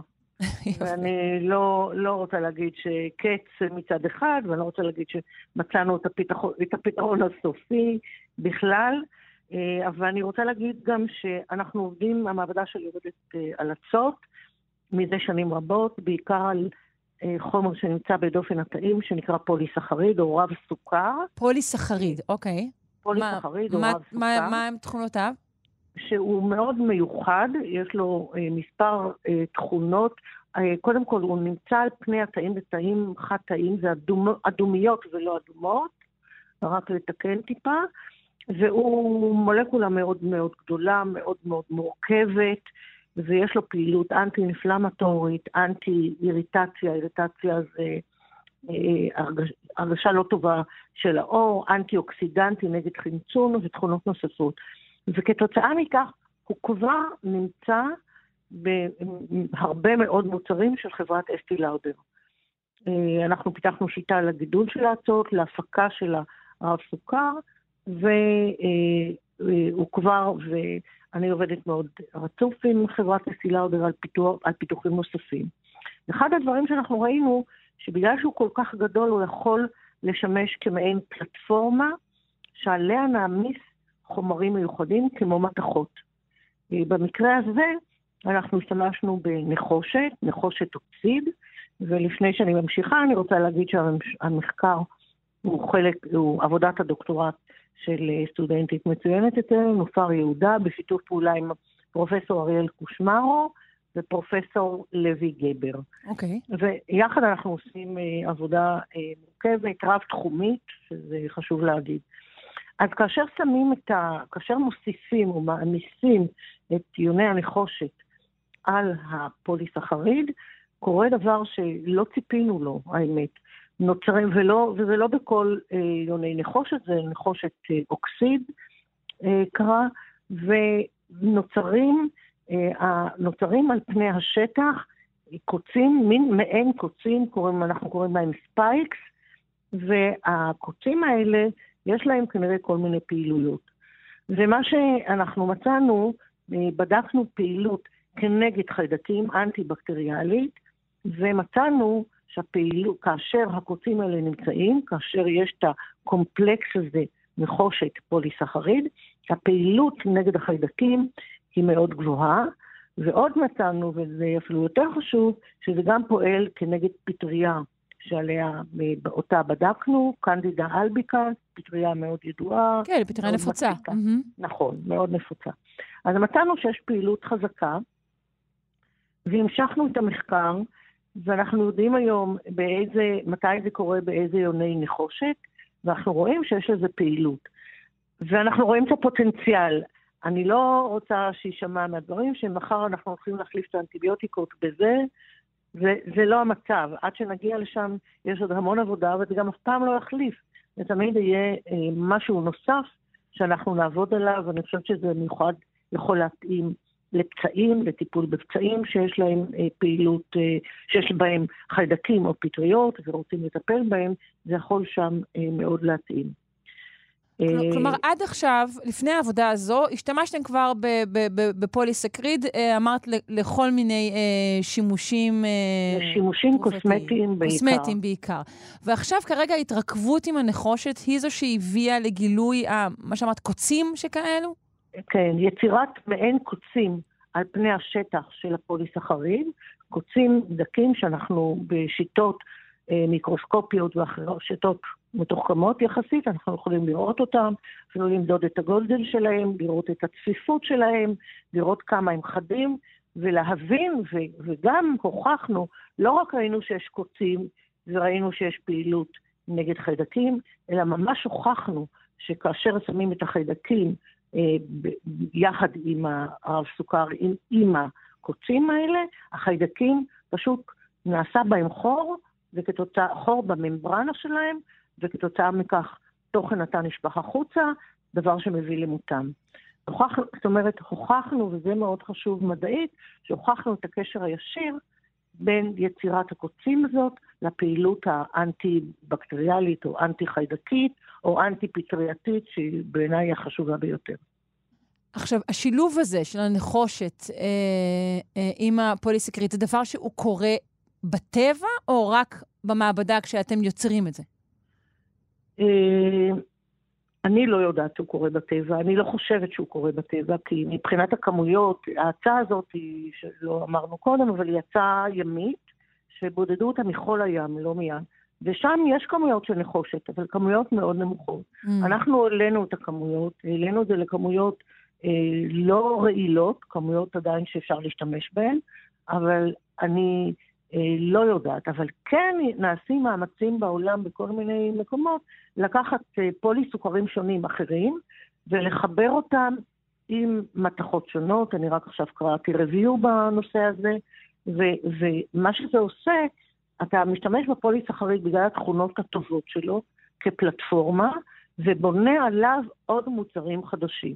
אני רוצה להגיד שהפוליסחריד הזה יש לו הרבה לחות, הוא יודע לשמור אה, טוב על לחות, כנראה בגלל זה הוא נמצא סביב התאים, ולכן כאשר משתמשים בו, נניח לריפוי פצע, הוא, הוא, הוא מונעים את הרעילות של מתכות אה, כאלה ואחרות שיכולות להיות על ידי עטיפה עם הפוליסחריד, שגם mm. כנראה גורמת לזה שיהיה מעין slow release, שיהיה שחרור די מבוקר לתוך הפצע או לתוך אה, מערכת מסוימת. כלומר, ייתכן שאותו פוליסחריד בשילוב עם מתכת אחרת יביא גם לתוצאות נוספות, אחרות. כן, נכון, אנחנו יודעים את זה גם, אני לא את הכל יכולה להגיד, אבל יש לנו עוד עבודה עם עוד מתכות, שיש להן פעילות, אה, למשל מצאנו פעילות מאוד מעניינת אה, נגד אקנה, ונגד, ונגד, ובעד דברים נוספים שנמצאים באור, וזה אחת העבודות הגדולות שנעשית אצלי במעבדה, לחבר את זה עם מתכות שונות. Okay. אוקיי. בעניין של הקופרום עשינו עבודה יותר יסודית ויותר מעמיקה, וגם הראינו את הקוצים. זה מאוד חשוב לנו כמדענים, כי לא להגיד, הראינו קוצים, היה פעילות וכולי. אתה צריך להראות את הקשר הישיר ביניהם, איך הקוצים נראים, ואנחנו עדיין לא יודעים למה הם נוצרים. וזה השלב הבא בעבודה, למה נוצרים הקוצים האלה, איך הם נוצרים, ממה בדיוק הם מורכבים, זה דברים שאנחנו בהחלט מקדישים להם עכשיו מאמץ. כלומר, אנחנו רק יודעים את פעילותם המבורכת, אבל לא באמת יודעים מדוע הם נוצרים ואיך. נכון, אנחנו יודעים שהם נוצרים, אנחנו יודעים באיזה תנאים הם נוצרים, אנחנו יודעים איך הם נראים, כי נראים, כשאני מדברת נראים זה במיקרוסקופיה, זה כן. בגודל של מיקרונים, זה דבר מאוד מאוד קטן. Mm-hmm. אנחנו יודעים, אנחנו יודעים מתי הם לא נוצרים, ואנחנו יודעים, אה, לפחות בדקנו ארבעה-חמישה חיידקים וגם את, ה, את הפטריה, ואנחנו יודעים ששם יש פעילות, ואנחנו יודעים להגיד שהפעילות האנטי-חיידקית הזאת נובעת מכך שהקוץ פשוט גורם חור בממברנה התאית, וגורם לתא, אה, וגורם בכך פגיעה מאוד גדולה בתא. כלומר, זה משהו ו... פיזיקלי. זה משהו כנראה פיזיקלי, כן. אוקיי. Okay. Uh, מעניין מאוד. נציין שממצאי המחקר הזה פורסמו בכתב העת uh, Marine Drugs, ואנחנו uh, כבר נרשמים אצלך כדי לשמוע על uh, תוצאות של uh, מחקרים uh, אחרים שתעשו. זה נשמע מרתק. כן, בשמחה רבה. יופי. תודה רבה לך, פרופ' שוש ארד, מהמחלקה להנדסת ביוטכנולוגיה באוניברסיטת בן גוריון. יום טוב. תודה, שבוע טוב.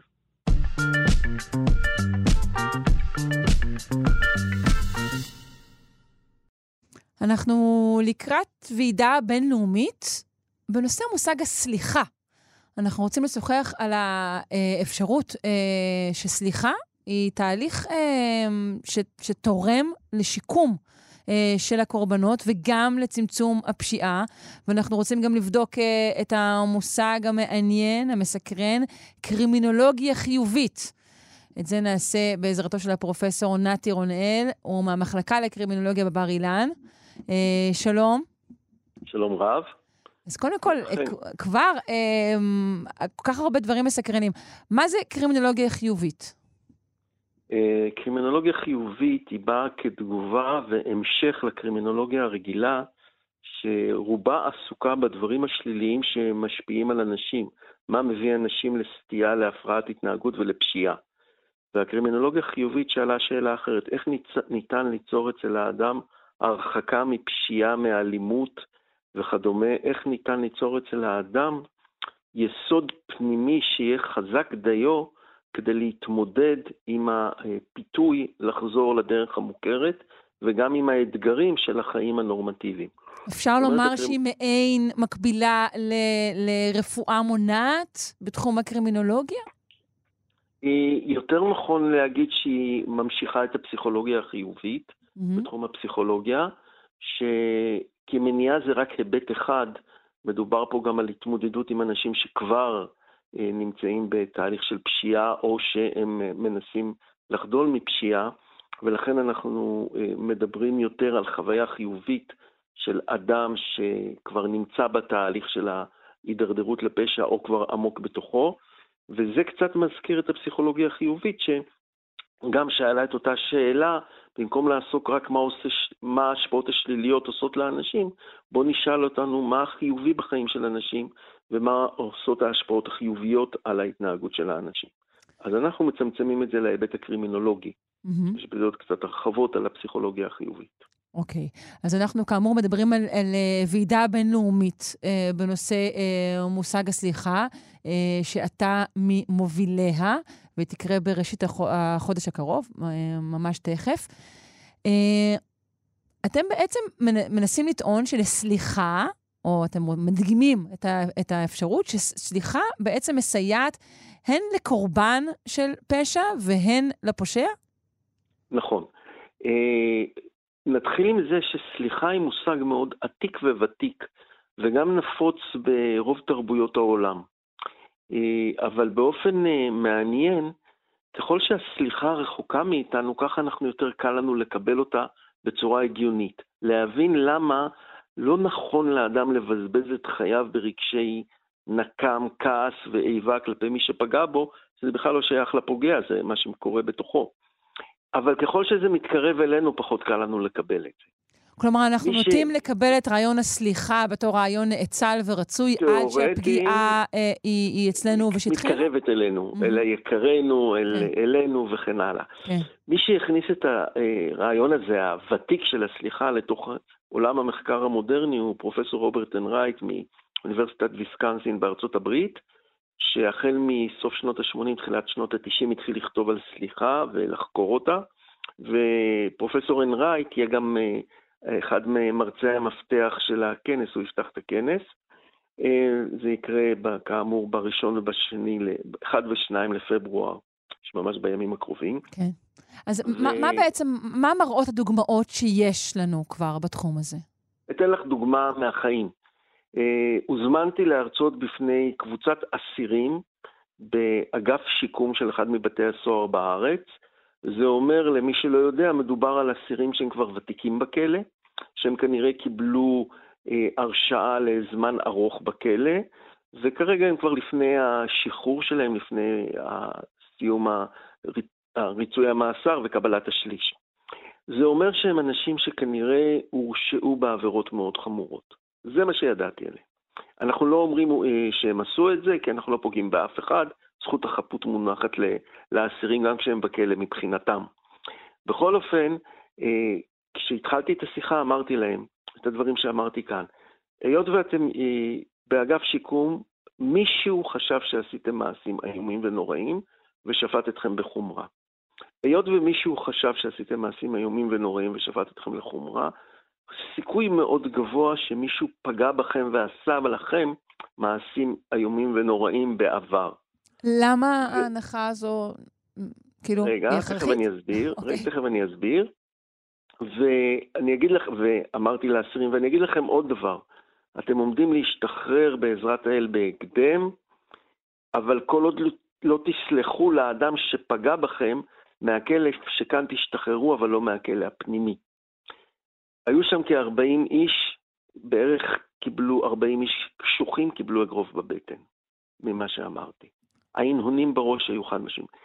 אסביר למה. כדי לעשות מעשים שהם קשים, אדם צריך שיהיה אצלו איזה עיוות מסוים, עיוות שנוצר כתוצאה מחוויה קשה שהוא בעצמו חווה.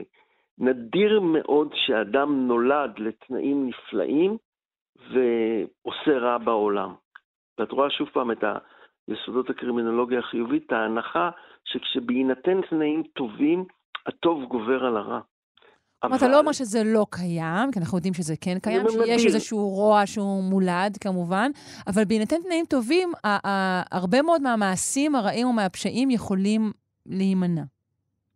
ביהדות אומרים שהאדם טוב מעצם מהותו, אבל יצר האדם רע מנעוריו. זאת אומרת, יש איזה מאבק בין המהות הטובה של האדם ליצר.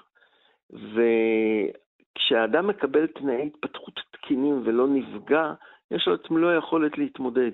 לעומת זאת, כשאדם נפגע ופגיעה חמורה, ככל שחמורה הפגיעה, ככה גם הוא אחר כך עלול לפגוע באחרים, ורואים את זה בכלא באחוזים מאוד גבוהים. אנחנו מדברים על פוסט-טראומה שמצויה בכלא באחוזים גבוהים, ואנחנו מדברים גם, אם הם לא מודעים לזה, מרבית האסירים סוחבים פגיעות, סוחבים, אם זה פגיעה חד פעמית, אם זה פגיעה נמשכת, אם זה אורח חיים פוגעני שהם היו חשופים אליו. ולכן כשאמרתי להם, טרם סלחתם, זה היה אמירה ששמה להם מראה מול העיניים והם ראו את עצמם, אמרו, נכון, אתה צודק. ו- וממש התחילו שיתופים אישיים, זה היה מהרצאה, זה הפך להיות שיחה אישית חצי טיפולית כמו דינמיקה קבוצתית לתוכם, כשהם הזדהו מאוד. אגב, חזרתי על זה אחר כך עוד פעם עם אגף שיקום בכלא אחר, וזה היה בדיוק אותו דבר. הרצון מיד לשייף, לשתף את הפגיעות שלהם ואת העובדה שהם עדיין לא סלחו והם אכן צריכים לסלוח. ובהתאמה לזה, אחד המחקרים של רוברט אנ רייט, אה, שנעשה בכלא בדרגת ביטחון גבוהה בארצות הברית, הראה בדיוק אותו הדבר, שברגע שהעבירו לאסירים את תרפיית הסליחה, שזה סוג תרפיה שרוברט עצמו פיתח עם עוזריו, אה, היו אצלהם שינויים חיוביים בכמה וכמה מדדים של רווחה נפשית, וזאת בהשוואה לאסירים דומים, קבוצת ביקורת שלא קיבלו את תרפיית הסליחה. אבל אומר אדם, מה אכפת לי מהרווחה הנפשית של האסירים? אני רוצה לדעת האם כתוצאה מהתרפיה הזאת, כשהם יחזרו אחר כך אה, אה, חזרה לחברה, כפי שהם זכאים כמובן, האם ההשפעה על כך, ההשפעה הזאת תהיה חיובית ותהפוך אותם באמת לאנשים שהם פושעים פחות? אה, תראי, אדם יכול להתעניין רק, כמו שאמרת, בהיבט הצר של מה אכפת לי מהם, ואדם יכול להתעניין בהיבט היותר רחב. בכל מקרה, השורה התחתונה היא מה שאמרת. אנשים אה, שיעברו סוג של תרפיית סליחה, יקרו להם דברים טובים והם פחות יפגעו בזולת. שימי לב שזה לא רק נכון לגבי אסירים. אנחנו מצויים בעולם נקמני ונותר. הנורמה הרגילה ביומיום שלנו זה לנקום ולנטור, ותראי מה זה עושה. וישראל כרגע בהחלט, המדינות, אה, כן, אה, פוסעת בנתיב הנקמה. מרמת המדינה דרך קבוצות, קבוצות אוכלוסייה, תראי את האיבה שיש פה בין קבוצות אוכלוסייה בארץ, וגם בין אנשים, אה, בין אדם לחברו. כל זה, אם אדם מפתח לא רק את היכולת לסלוח, אלא מפתח אורח חיים שנותן לסליחה מקום ומקום מרכזי, כבר קורה לו משהו. אה, אנחנו רואים את זה באלימות שאנחנו אומרים, רואים בכבישים עכשיו. כמה מהר קל לאנשים לכעוס ולתת לכעס להתבטא. הסליחה מציעה לנו משהו אחר, ותרפית הסליחה עובדת על זה. על אותו שינוי פנימי, שהופך אותנו לאנשים פחות ממהרים לכעוס, פחות מהירי חמאה, פחות ממהרים לפעול. או בשפה שאני פיתחתי, וזה כבר אה, לא רוברט אלא שלי, אה, מוצע לאדם מוצעת האפשרות הנדירה אבל הקיימת להיות החסד שאנחנו רוצים לפגוש, וככה גם לפגוש אותו. זאת אומרת שאנחנו. לומדים איך להתנהג עם הזולת. ועם העולם בחסד, בו ברגע אנחנו פוגשים את החסד וחווים אותו בחיינו, וככל שנעשה את זה יותר, ככה, נעש... ככה זה יקרה יותר. הסליחה מאפשרת לנו, זה אחד האמצעים, לא היחידי, שמאפשר לנו את זה, וכאמור, זה קל להבין את זה כשזה מכוון למישהו רחוק מאיתנו, ככל שזה מתקרב אלינו, הכעס, הזעם, מעוורים את עינינו, ופחות קל לנו להבין את זה. נכון, אבל, אבל אתה פגשת גם את האדם שאולי נפגע יותר מכל אחד אחר, ובחר לסלוח, שזאת אה, אווה מוזס קור, שסלחה אה, נכון. ל, ליוזף מנגלה. נכון, ותראי, אני רוצה טיפה לחלוק על מה שאמרת, נפגעה יותר מכל. הכאב שלנו תמיד הכי כואב בעולם. זאת אומרת, כל פגיעה שמישהו נפגע, אי אפשר להשוות. הכאב שלנו תמיד הכי כואב. אבל כשאנחנו מסתכלים על זה, אנחנו אומרים, והיא חטפה חתיכת כאב מתמשך שהיה אה, בהחלט ברמות שאנחנו לא יכולים להבין אפילו היום, מה שהוא עשה לה. במשך אה, כמעט עשרה חודשים היא הייתה תחת חסותו במרכאות, היא ואחותה מרים, כן. והיא סיפרה לי לפרוטרוט את הסיפור שלה, היו לנו כמה שעות יחד שהיא הייתה אורחת שלנו לפני כמה שנים פה בבר אילן. בכל אופן, במשך כמעט 40 שנה היא, היא, היא הייתה, או בעצם למעלה מ-40 שנה, היא הייתה בכעס טוטאלי עליו, בשנאה, באיבה, אכולה מבפנים. היא הייתה מוכנה לפגוש אותו רק כדי לנקום בו. ואז קרה לה מהפך, וכתוצאה מהמהפך שהוא היה הדרגתי, הוא לא היה אה, בבת אחת, נכנס הרעיון לסלוח למנגלה, ובסופו של דבר היא סלחה לו. ואז המשפט שלה, שכשאלו אותה, ומנגלה אם, היא אומרת, is no more part of my life, הוא לא, יותר הוא לא חלק מהחיים שלי. זאת אומרת, הרעש הנורא שהיה לה בהכרה שלה, האידאה פיקס שהיה לה למצוא את מנגלה, לחשוף את מנגלה, וכן הלאה, העיסוק התמידי במנגלה, נעלם. תחשבי כמה אנרגיה התפנתה לה. כן, וזה מאפשר אה, שיקום. זה מאפשר שיקום שלה, והיא התחילה גם uh, לעזור לאנשים אחרים. פתחה מרכז כל הזמן הייתה מקבלת פניות מאנשים שנפגעו פגיעות כאלה ואחרות, והייתה מכוונת אותם לדרך הסליחה, ובהיותה גם זאת שסיפרה את הסיפור האישי שלה, אז היא נתנה השראה, ואנשים אה, עברו שינויים מדהימים רק כתוצאה מההיוועצות איתה, ולראות שאכן הסליחה יכולה לשחרר. הנה, זה קרה לאווה, זה יכול לקרות גם לי. אה, טוב, אז שוב נזכיר, אה, ועידה בינלאומית בנושא מושג הסליחה מתקיימת כאן בישראל, ממש בד בבד עם אה, הרחבת רישיונות הנשק. נכון, אוניברסיטת כן. בר אילן, נציין כן. שזה יתקיים. כן. פרופסור נתי רונל מהמחלקה לקרימינולוגיה בבר אילן, אני מודה לך מאוד. תודה רבה, כל טוב.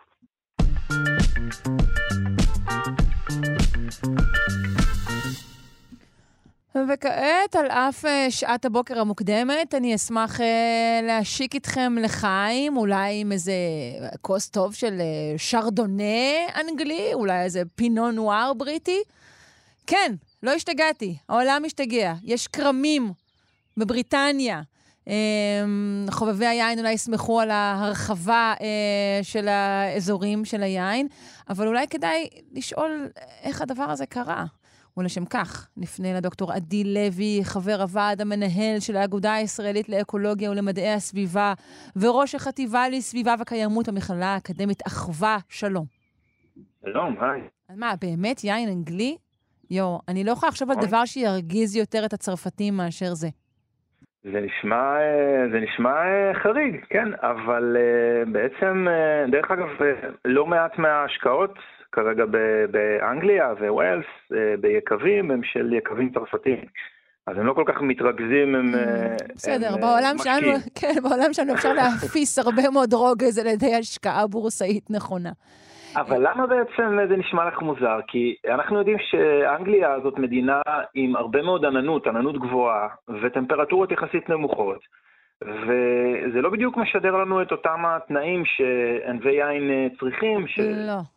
שזאת אה, לא מעט אה, קרינת שמש, יש ענבים שמתאימים לטמפרטורות שונות, אז אה, כאלה שמגודלים למשל בדרום דרום צרפת, כמו קברנה סוביניון ומרלו, לעומת ענבים שצריכים, או זנים של ענבים שצריכים טמפרטורות נמוכות יותר, ריזלינג, גוורצטרמינר, פינו נואר. ובעצם באנגליה הבינו שאת הענבים כרגע שצריכים טמפרטורות נמוכות יחסית, הם אה, מסוגלים לגדל בדרום אנגליה, וזה מגיע, ממש אזורי גידול היין באנגליה, הם בראשית דרכם בשנים האחרונות, אבל הם צומחים מאוד מהר. כן, זה ו... הוכפל, השטח החקלאי שמשמש לכרמים, הוכפל בשנים האחרונות שם. כן, אז אה, אם נסתכל רק על מחוז קנט, אה, בתוך שמונה שנים הם הכפילו את השטח של הכרמים אצלהם. עכשיו, בעצם אה, התחזית שלהם היא שעד 2040, אה, עם התקדמות, התחזיות להתקדמות שינוי האקלים וההתחממות, הם יוכלו לגדל אפילו אה, זני אה, ענבים שגדלים בדרום צרפת, כמו מרלו וקברנה סוביניון המפורסמים. אה, אז, אה, אז בעצם יש פה, קודם כל יש פה שינוי מאוד, אה, מאוד מהיר, שלפעמים אנחנו אה, חושבים שהתחממות גלובלית במעלה נקודה אחד בממוצע, זה לא הרבה, מה זה מעלה? זה לחיצה אחת על השלט במזגן, אבל באזורים מסוימים, כמו באזור שלנו, באזורים אחרים בעולם, קצב השינוי הוא, הוא מהיר יותר מהממוצע, והוא גם משמעותי בהיבטים למשל האלה, ההיבטים החקלאיים. עכשיו, אה, אה, טמפרטורה גבוהה יותר, רגע, לגבי הזנים. פשוט שאלה, זה, זה פשוט, טמפרטורה גבוהה מייצרת יותר סוכר בפרי, נכון? וכך יותר גם נכון. אלכוהול ביין. יש בעצם שני דברים חשובים אה, בייצור של יין, בגפנים ליין, אחד זה רמות הסוכר, וככל שקרינת השמש גבוהה יותר והטמפרטורה גבוהה יותר עד רמה מסוימת, בתלות באיזה ענף מדובר, אז בעצם אנחנו יכולים להפיק יותר סוכר, ושמתבטא אחר כך גם ברמת האלכוהול אה, אה, גבוהה אה, בשלב התסיסה. אבל מעבר ל... ספציפית לטמפרטורה ולסוכר, אמ, בעצם אה, יש גם אה, את הפנולים שהם אחראים לטעם ולצבע ולכל ה... לכל ה אמ, מעבר לאלכוהול, לכל הטעמים והייחודיות של היין. מה הם פנולים? הם... מה זה פנולים? פנולים הם תרכובות אה, כימיות שהצמח מייצר, והם בעצם גם תלויים ב... או תלויות ב... אמ, ב... ב... בטמפרטורה, טמפרטורת הגידול, וגם בחשיפה לקרינת השמש. אנחנו יודעים גם שכמובן אה, אה, יין, המונח הצרפתי, טרואר, בעצם, שמתייחס לסביבת הגידול כולה, כן. לקרקע בעיקר, אבל לא רק, עד כמה הקרקע מחלחלת אה, טוב, או, או, או מים עומדים, עד כמה, איזה חי וצומח יש בסביבה, מהם תנאי הסביבה בכלל של הגידול. אז לזה כמובן גם יש השפעה מאוד משמעותית, כך שלמשל פינו נואר מדרום אנגליה לא יהיה זהה לפינו נואר מחבל בורגונדי בצרפת. אבל uh, יש פה באמת uh, מגמה מאוד מעניינת. דרך אגב, בקבוק, um, הם מוכרים בקבוק של יין, יין מבעבע בסדר גודל של 50 דולר, יש ביקוש מאוד מאוד גדול. זה יקר יחסית בשביל יין מבעבע. זה לא זול בכלל, כן. Uh, מייצרים בכמויות נמוכות, אז מן כן, הסתם... כן, בינתיים. אבל רגע, אני אגיד לך, אז אנחנו אומרים יופי, אחלה, שוב, ניפתח ל... לטעמים ולעוד יין, אבל אני מיד חושבת, אם אה, אזורים קרים יותר מתחילים לגדל יין, מה זה אומר על האזורים החמים שעד עכשיו גידלו יין? הרי, הרי מן הסתם התנועה תהיה גם פה. בדיוק. אז זאת שאלה מצוינת. בעצם, ובאמצע דרך אגב נמצא הטבע, כן? אה, כי יש לנו שטחים פתוחים בעולם עדיין. והחקלאות שלנו, בהקשר הזה יין, כן, אבל אה, אם נדבר גם על עוד דברים שאנחנו אוהבים, כמו קקאו ו- וקפה, ו- אה, ואפילו אה, תפוחים ואגסים ו- ועצים נשירים בעצם, שצריכים מנות קור מאוד גדולות, אם אזורי הגידול בעצם הנוכחיים הופכים ו- הולכים והופכים להיות חמים מדי, אז אה, יש שתי ברירות, אחת להפסיק לגדל את אותם אה, גידולים, אבל יש כמובן ביקוש מאוד גבוה, בטח לקפה וליין ולשוקולד. אה, אבל אם אנחנו בוחרים באפשרות השנייה, היא בעצם להתחיל לנדוד, זאת אומרת, אותם אזורים חקלאיים ינדדו צפונה בכדור הארץ, החצי הצפוני של כדור הארץ, ובעצם ינדדו לאזורים חדשים, ויש פה גם סיכון, כי אנחנו בעצם, לאן הם ינדדו? אין... אין יותר מדי אה, בדרך כלל לאן, זה בדרך כלל יהיה על חשבון שטחים פתוחים, על חשבון אה, יערות, על חשבון שטחי טבע, אה, והתנועה הזאת של החקלאות או צפונה או במעלה ההרים אל האזורים הגבוהים יותר, כדי אותם גידולים שצריכים טווח טמפרטורות מאוד מסוים, או מאוד נמוך, בעצם עשויה לייצר פגיעה נוספת בטבע שהאדם והחקלאות ייצרו. אה, וזאת סכנה נוספת ש, שעומדת לפתחנו בהקשר הזה של, של שינוי האקלים. אבל כמו שאמרת, באמת גם אה, אזורי, אזורי יין אה, נוכחים, למשל בצרפת, מחקר שפורסם העריך שהתחממות של עד שתי מעלות תגרום להקטנת אזורי היין הקיימים בצרפת ב-4%. לכל מעלה נוספת. ותרחיש קיצוני יותר של התחממות אה, מעל שתי מעלות יביא לאובדן של 17% מאזורי היין. אה, זאת אומרת, כל מעלה, אה, או מעלה נוספת מעל שתי מעלות, אובדן של 17% מאזורי היין בצרפת. שזה נורא, אבל צריך להגיד שגם בהתפתחות מתונה הרבה יותר, טעם היין משתנה.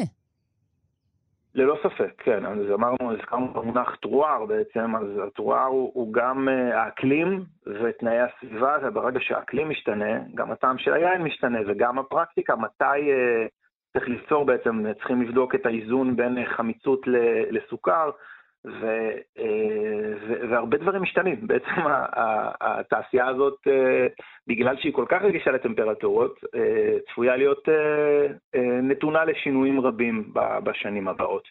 דרך אגב, כל האזור כרגע באנגליה ובווילס ביחד הוא 38 קילומטר רבוע, שזה זה בערך שליש מחבל בורדו בצרפת, כן? אז אם רק נרצה להיכנס קצת לסקאלה של גודל.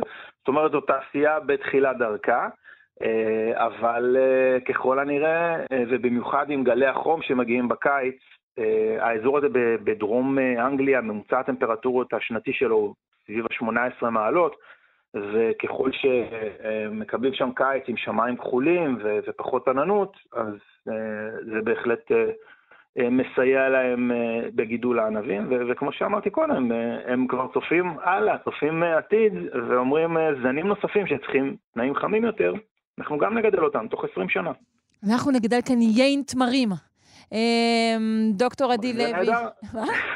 תמרים זה נהדר, אבל כן. לשתות אותם פחות. לא יודעת, לא יודעת, תשאר פתוח.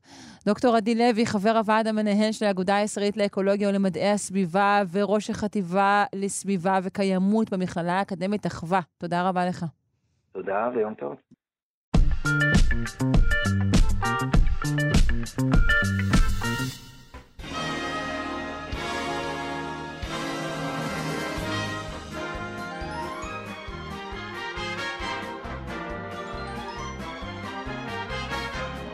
פינת התרבות אה, של יונתן גת, מרצה באוניברסיטת תל אביב ומרצה ברחבי הארץ על גיבורי תרבות. שלום. שלום, אהלן. היי, מה נציין היום? היום נציין יום הולדת לברונית התקשורת, אה, אופרה ווינפרי. אופרה ווינפרי, שיהיה במזל.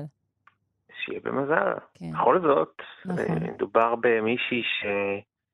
אה, אפשר להגיד, אה, קונגלומרט תקשורתי ענק, אולי אשת התקשורת המשפיעה ביותר בכל הזמנים. כן, ככה אתה אומר? אולי כן, העשירה ביותר בכל הזמנים, אני לא יודעת אם המשפיעה ביותר בכל הזמנים. יש כאלה שטוענים שהיא הביאה לנו את אה, אובמה, אבל זה נתון לדיון, כמובן. גם עד כמה אובמה עצמו הוא משפיע, כן או לא, זה נתון לדיון. היה והלך. כן, אבל אה, אל תשכחי, אובמה היה אה, אה, פוליטיקאי לא מאוד מוכר, זאת אומרת, הוא היה מוכר, לא מאוד מוכר, ומי שהריצה אותו בהתחלה כמועמד המפלגה הדמוקרטית הייתה כן. אופרה ווינפרי, נכון. ממש עשתה לו את כל ה introduction. נכון. אופרה עשתה כל מיני דברים, נכון, הייתה גם שחקנית וזה, אבל היא נודעה מן הסתם בעיקר בזכות התוכנית שלה. נכון, זה אופרה ווינפרי show. כן. אה, כן, תראי, אה, קודם כל רק, רק נגיד שהיא נולדה בתנאים איומים ונוראים, היא נולדה בתנאים מחפירים. אה, היא נולדה לזוג הורים שלא היה יכול לטפל בה, ושלחו אותה אל הסבתא, שהייתה סבתא ש, שמכה בה ומתעללת בה, ובגיל 14 נכנסה להיריון והפילה. בקיצור, אה, כל, ה, כל התנאים להפוך, כל ל... התנאים, לא כל להיות התנאים האישה השחורה המשפיעה והעשירה ביותר, נכון, אה, ממש נכון. לא, אוקיי. כן, אבל אנחנו יודעים אה, שזה נכון לגבי גיבורי תרבות, ש... שהם חווים עבר בעייתי, קשה, יש להם איזושהי יכולת שאין לאחרים לגעת באיזה סנטימנט ציבורי רחב של המעמד הנמוך, אנחנו יודעים את זה לגבי צ'פלין, אנחנו יודעים את זה גם לגבי אחרים.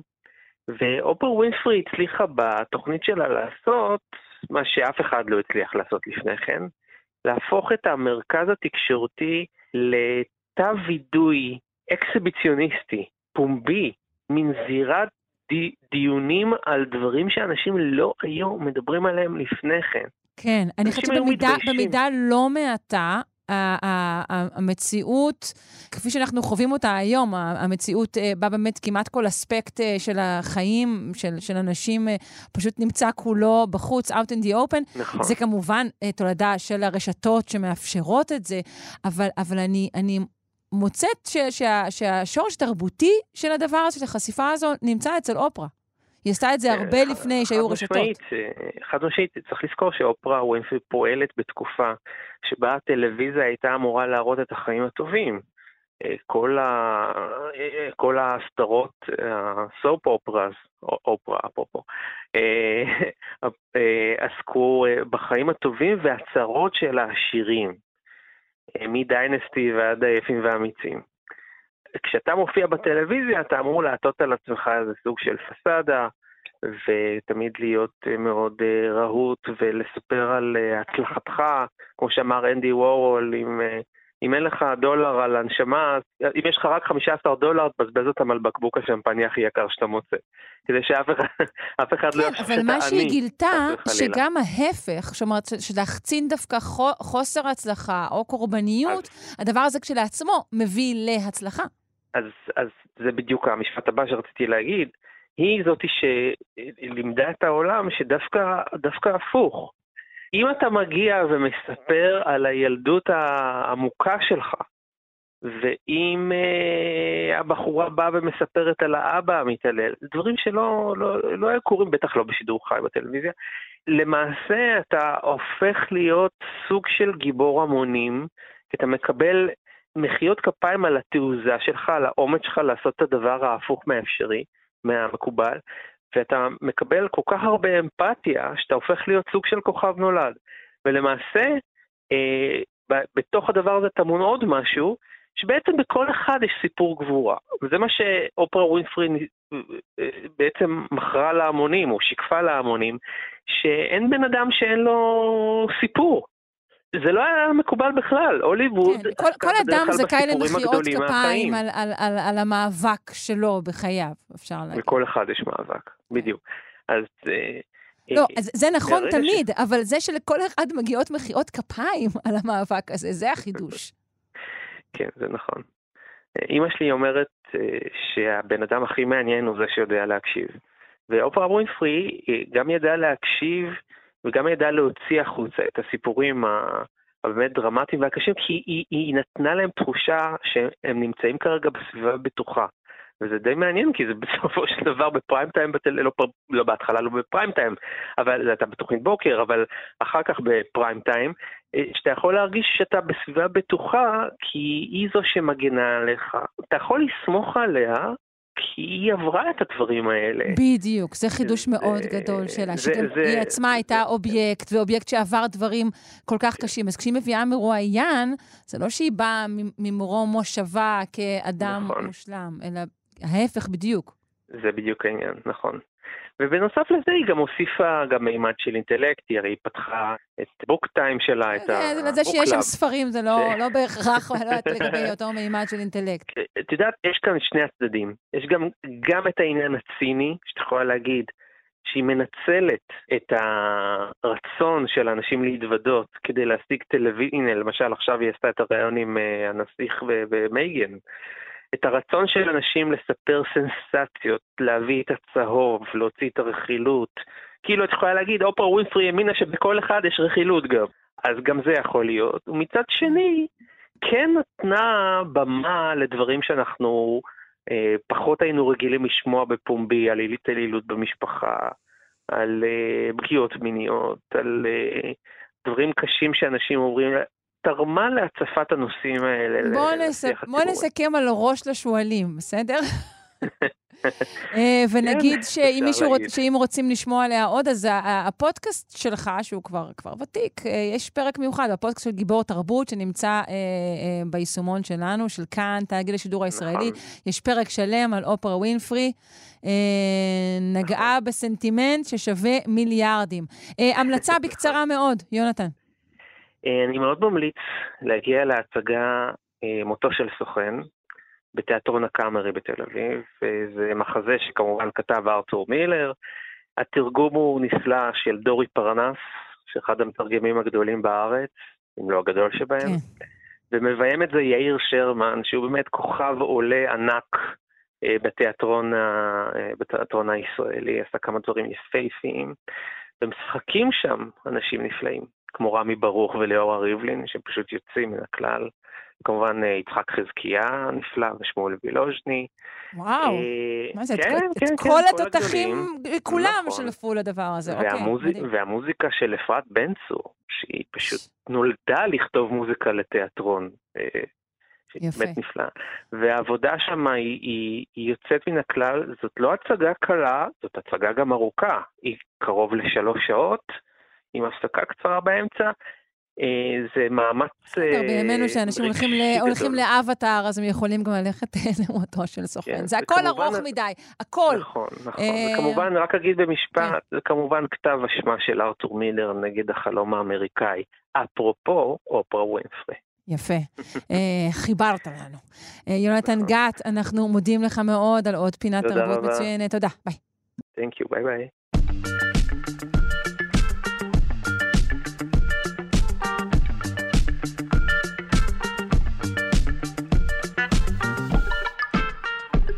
עד כאן שלושה שיודעים. לבוקר זה אני מקווה מאוד שנהניתם ושהתעניינתם. אנחנו כמובן נהיה פה גם מחר עם שלל סיפורים חדשים, מחקרים ופיתוחים, אז אל תחמיצו. אה, נודה לאלכס לויקר, לתמר בנימין ואיתי אשת, ליובל פיגדור ולאלון מקלר. אני שרון קנטור. המשך יום טוב.